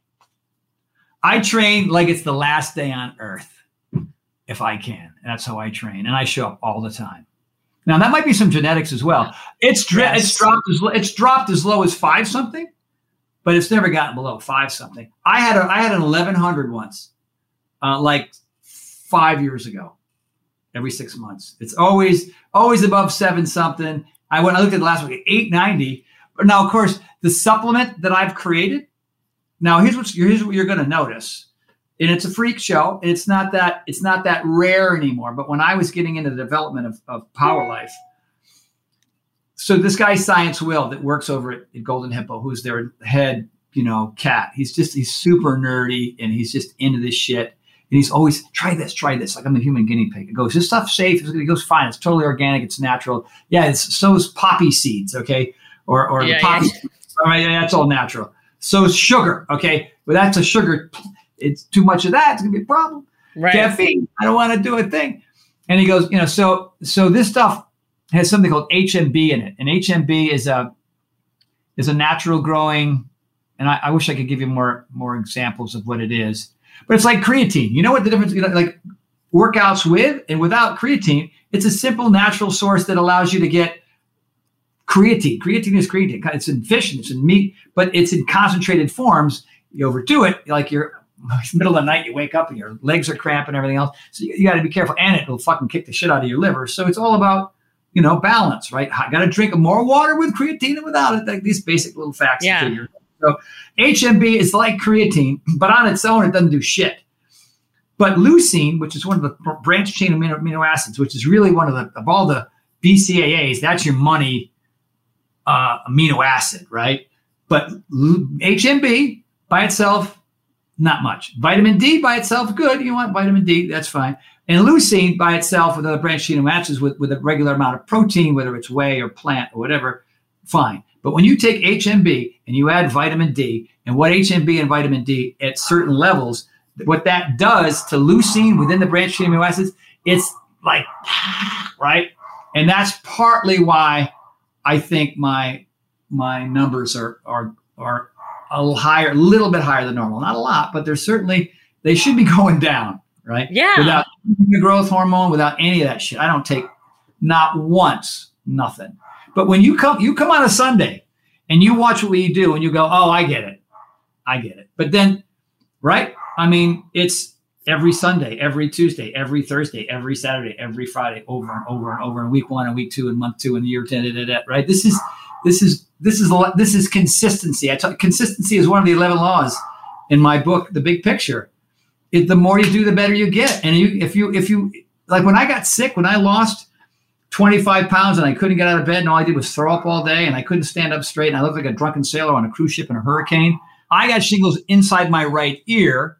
And uh, just inside the ear, there are a lot of nerves in there that, that control sight, breathing, taste, and balance. Um, and also their essentially facial nerves, the fifth, sixth, and seventh facial nerves. I think it could be the fourth, fifth, and sixth, the sixth, seventh, eighth. Eh, well, you have to Google that one. But so these nerves, when they when you get when you get shingles in there, they fry the nerves. And a nerve, unlike bones or skin or tendons, uh, there's an unpredictable uh, healing time frame. Like oh, bone, okay, six weeks. Skin, you know, whatever, you scab forms, and you're. But nerves, sometimes nerves don't heal at all, and they're permanently damaged. And a lot of people who get Ramsay Hunt syndrome have permanent nerve damage. Like I know people who get it, and I had I had Bell's palsy, and this eye didn't blink, and the, my face it looked like it was melting. And for me, fortunately, that only lasted a month. But I remember going to see the the uh, the brain doc. You have to go to a it's kind of an ENT, like an otorhinolaryngologist or something. I'm not quite sure the type of doctor. Uh, but they said, yeah, I mean, everybody's got facial anomalies. I said, do you know what I do for a living? Hi, everybody. You know what I mean? So, you know, that was aesthetics is one thing, but I could not walk in a straight line without wobbling because my, my all the balance is going on inside of your ears. So when you when you're when you can't balance and you can't walk, that makes you nauseous. And when you're nauseous, you're vomiting. And when you're vomiting, you can't eat. So I would sleep 12 hours a day, uh, and then I would just lay in bed and and then of course I had I had a I had tinnitus on a level of one to ten. It was a 30, just like double ear ringing 24 seven bright light, dark rooms, any kind of weird anomalies. It, it, was, it was, and it wouldn't go away. It went on and on and on for weeks and weeks and weeks and months and months and months. And it slowly, over the course of a year, began to improve enough for me to be able to start to work. I couldn't drive. I mean, when I would pull up to a stop sign, I would look right and my brain would go, wait a minute, wait a minute, wait a minute. Okay, we can look at that thing. And then I'd go, oh no, I got to look left now. And my brain would go, hold on, hold on. So, you know, I began to heal over time. I remember trying to go skiing before I was able to, and I, my balance was crap. And uh, I ran into a tree. I thought I broke my femur, but fortunately, I just had a contusion, contusion the size of a school bus that went all the way down my leg. So, you know, I was just determined to get back. And thank God for me, I had the right I had the right lifestyle to be able to fight really hard to be able to get myself back. But it took it. So that was October of 2017. And still to this day, I have little tiny bouts of vestibular issues. If I push too hard, too hard through a workout, or I don't get enough sleep, or I go from a dark room to a bright, bright space, uh, I get this kind of thing that goes on inside of my head. I can look right and left and not have any issues there. But it, but what happens is it's also connected to the um, Epstein Barr virus. So Epstein Barr and the vestibular hypofunction, they happen together. So not only does the shaking happen, but I get, I'm almost get narcoleptic. Oh, you know, I mean, so a lot of time and effort, energy, and, and physical therapy. I would show up at the physical therapist, and there were a lot of guys that were from Afghan and Iraq that got blown up. You know, guys with missing limbs, guys that had PTSD, and we all were suffering from this thing where you would walk in a straight line like you were, you know, you know, you're doing this stuff with your nose, like you're getting pulled over from being drunk, and looking at like a whole wall of birthday wrapping paper with bright light on it. Like that was just too much. So it's all sensory stuff. And then, you know, it took 17, 18, 19, 20, 21. Here we are all these years later. And now it's it's 95% better. It's not normal. Uh, it never probably will be, but there are little tiny gains. Like I'll, I'll go a couple of weeks feeling normal ish. But there were times back in the day where it was always on a level of one to 10, a two, three, four, five. It was a five. It was really a rough day to get through the day. You know, it's never been a seven, eight, nine, 10 where I'm in bed and I'm vomiting and I, I can't, I can't even see straight. So, so the, you know, the moral of the story is, I mean, how badly do you want to come back from something, you know, and I had to work really, really hard to, and I still do. I mean, I have slack lines and I climb ropes. I'm doing ninja courses and meditation was the only thing I had. All the tinctures and all the potions and all the king's horses and men couldn't put me back together again. So I had to just sit quietly and take deep breaths just to kind of mitigate the pain and the anguish that I was going through. And those are practices like I don't I don't stress out nearly as much as I used to. I just can't. I can't afford to because it was it was Tom Petty dying. Uh, you know, I mean, an, uh, an accidental overdose. I had friends that were at the Vegas shooting who watched people get shot next to them. Like I'm having a conversation with a guy, bullet in the chest, running for their lives. Like wow. And then I was going through co- contract stuff with Beachbody that was didn't go well, and I left the company. And it was same company 20 years. And that all happened like within a month, and I couldn't handle that stress. And boom. But I'm in a much better place in every possible way as a result. So it turned out to be good for me, but for a lot of other people who aren't willing to do that hard work and come back, uh, it's, it's right. Still. Wow. I mean, so that could be that could be brought on by just having too much stress. Well, shingles is stress related. If you had chicken pox, which is a lot of us, then that chicken pox virus is in there. And as an adult, you know, and anybody who's had shingles, it is excruciatingly painful. I like, had hot, I, had it too. Hot poker, you know, but if it's in your ear, man. Oh, I can't imagine. Right. Yeah. And when I went to the hospital, when I was just vomiting and vomiting, and, and I was, I thought I had a stroke. I didn't know what it was. So we took me in to the hospital. And then there was the doc in the ER, right? Just like Googling it. Like, oh, you have something called Ramsay Hunt syndrome. Oh, hmm, thank you. Yeah. It's wow. not, not curable, but it's manageable. Mm, that's terrific. So and and you basically healed yourself just out of will and desire. I, I and therapy, and I, you know, I mean, just to get me up and dressed and in the car and then driving in the car from here to the physical therapy, it was like a war. I just was hold. I would just hold on. You know what I mean? It was so brutal, and I get into the physical, and then I'd be so exhausted when I got home. It, it felt it felt like I felt like a hundred year old invalid, and my skin was hanging off my face. I mean, 25 pounds came off me in a, in like three weeks. I couldn't eat, you know. I mean, I'm just lying in bed. Terrible. So yeah, and uh, remember the first time going to the gym trying to do push-ups. I think I did like 12, and I was like wasted. I could do like three pull-ups, you know.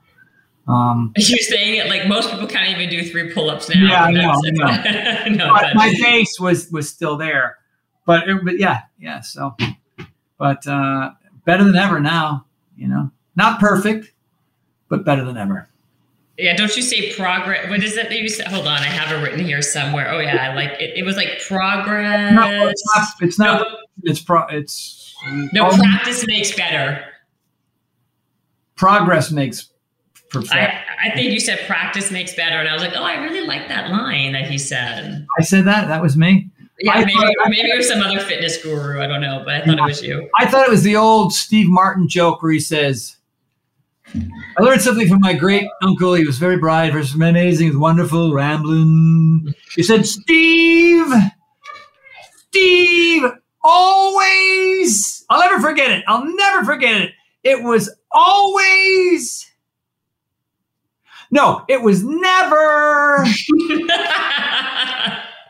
Never forget it. a trash basket in your car. Because if it ever gets full, you you can just throw it out the window. I'm telling you, have another career out there. You could be you could be doing impersonations for at, at birthday parties. Mm. I do my Columbo. That's the one. Um, that, that I, is I, a good I, one. I do I do my my Bruce Bruce Springsteen. Hey hey Tony, Bruce is kind of it's my Bruce. Yeah. Out yeah. No time for Bruce Springsteen stories because we're already pushing the two plus hour mark here, wherever we are. Um, oh, yeah. No, we're, we're way beyond. We're way beyond. But I will leave you with this, man. You know, people say, hey, what are the three keys? And there's not three keys, there's 50 keys. You know what I mean? But for me, if anybody was like, how, how do you get, because, you know, you and I have been talking here for a while, and how do I maintain sort of this this youthful, upbeat, handsome appearance other than the fact that I'm using the right gel in my hair? And a little uh, castor oil. Nothing like a little castor oil for the hair. I'm telling you, that's your magic thing. But it's purpose plan. It's purpose, plan, and accountability, man. Figure out what you're doing and why you're here. And if it's not your main job, make it a hobby, and that hobby can turn into the career, which will give you the joy and happiness you've always wanted. And make a plan. You know what I mean? I mean, like figure out what you're going to do. Re- reverse engineer things. I reverse engineer everything. Like you don't just think I'm going to climb Kilimanjaro and then get on a plane and go to Tanzania and hope it's all going to turn out. Like see yourself at the top of the mountain. See this stuff the day before. See it. See. Look at Google what the temperatures are at certain altitudes. Like you know, revert, like what are you on day one? You know, who are you flying with? You go. You're like you just. What are you going to pack? Like there's all this stuff that you do. So when you finally show up at Kilimanjaro, you're probably going to get to the top because you're conditioned. You got the right stuff. You talk to the right people, and you've seen yourself there right? You've seen photos of other people there. You you know you interview folks that who there's no way they should have done it, but they did it. And then you go there with confidence, right? And I that's that planning things. I reverse engineer everything now. You know what I mean? Um, and then accountability, like who's in your tribe? Who are the people that you love that they're going to be there to support you and help you and and and um, and help you figure some things out so that you can end up having the, the life and the career and the friendships that you've always wanted. And th- that's it. You know, I mean, it's in my book, The Big Picture. Um, and I know you're going to ask this if you want to know more about Tony Horton, like the Paragon experience. We haven't talked much about that. I think we're going to try to get you to speak at my Paragon experience here in October. Um, but all things Tony Horton are Tony Horton Life, uh, TonyHortonLife.com. That's it. So I was, gonna, I was actually going to ask you. First of all, I am going to speak there. I don't don't say a maybe. I'm for oh! sure. I am speaking at your. That event sounds spectacular. I'm so honored, and I would be. Um, I would be honored. I am honored to be involved and uh, incorporate into anything that you do. Oh, you got it. There you it got is. it. That's He's, you. he's looking at the um, the link to my TED Talk, The Secret to Getting Anything You Want in Life. And let me know. Leave a comment, by the way, when you watch that. I will. I'm sure I'll say something like fabulous. Yes, I, or or not. Best talk ever. maybe you will. Maybe you won't. Um, and well, listen. I I think I've taken up enough of your time. It's been many of hours. And by the way, lots of amazing nuggets of information, tangible things that people can actually integrate into their lives.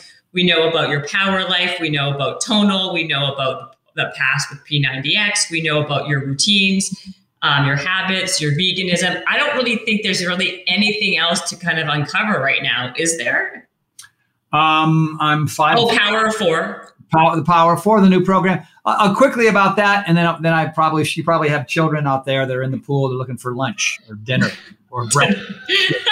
Um, but uh, you know, the Power of Four is my own little, my, my first ever all Tony Horton program. Uh, we've had about two thousand. I think I did bring this up. The two thousand people and I helped co-create this. These twenty-five workouts that will be in the final program, and we're editing and adding graphics and timers and music, and that's gonna you know another, couple steps. We hope to have the Power of Four out into the community, out into the world uh, by the holidays. And here it is. Well, you and I shot. I don't know when you're going to air this, but we're we're at the end of August here but we've made we, we're in the right place at the right time. I mean, distribution and marketing are really the, the last hurrah, you know, and we're, we're in constant conversations with uh, the parent company that makes my supplements will be assisting there, I think, and and other people, a lot of real experts that really want to see this thing succeed because we think that these 25 routines are, are a laugh riot, but they're super hard, and there's lots of really cool options for people of all shapes and sizes. And um, and we we you know look P90X millions and millions and millions of copies. If I can sell 500,000 of these plus, there's no reason why we can't pull that off on our own. We don't have a big old company like Beachbody to do it, but we got some. We I've got some. I got a phenomenal team of people that are really that love it and think and has had a great impact on them. So it's not just some strange thing that they're going to go, oh, okay, that's cool. That's a cute idea. Let me help you. Now they've experienced it and and they're just madly in love with what it's done for them, and they want to be able to help me share that with the world. So look for that coming soon streaming to you. I can't wait. I want to do the program. And, you know, I, I can't wait. I mean, and by the way, P9, you are the P90X, so you may not be Beachbody, but be, you know, but you're, you could take the beach body, you could take the Tony out of Beachbody, but you know, but, but the Beachbody, it doesn't work the same. it doesn't really work the same, but the, the bottom line is you are P90X. And so, you know, it sold that well for other reasons besides being Beachbody. It was it was the it was the personality behind it. It was a super effective program. There was no magic pill. It was hard work. It was effective. And I am sure that your new program is, you know, going to be just as amazing. Well, well, we hope so. And you know, Beachbody, that that most companies would have because initially it didn't do well. I mean, oh wow, I'm going to work out an hour plus every day, and I got to eat right. I mean, eh, you know what I mean? But they Right. they they're the ones that did a brilliant job marketing it to, to folks, and a lot of it had to do with the before and after pictures and videos that mom and pops and you know your sister, brother, aunt, uncle, mom and dad were sending to us, and we just put that in the show, and that sold itself that way because people were getting results.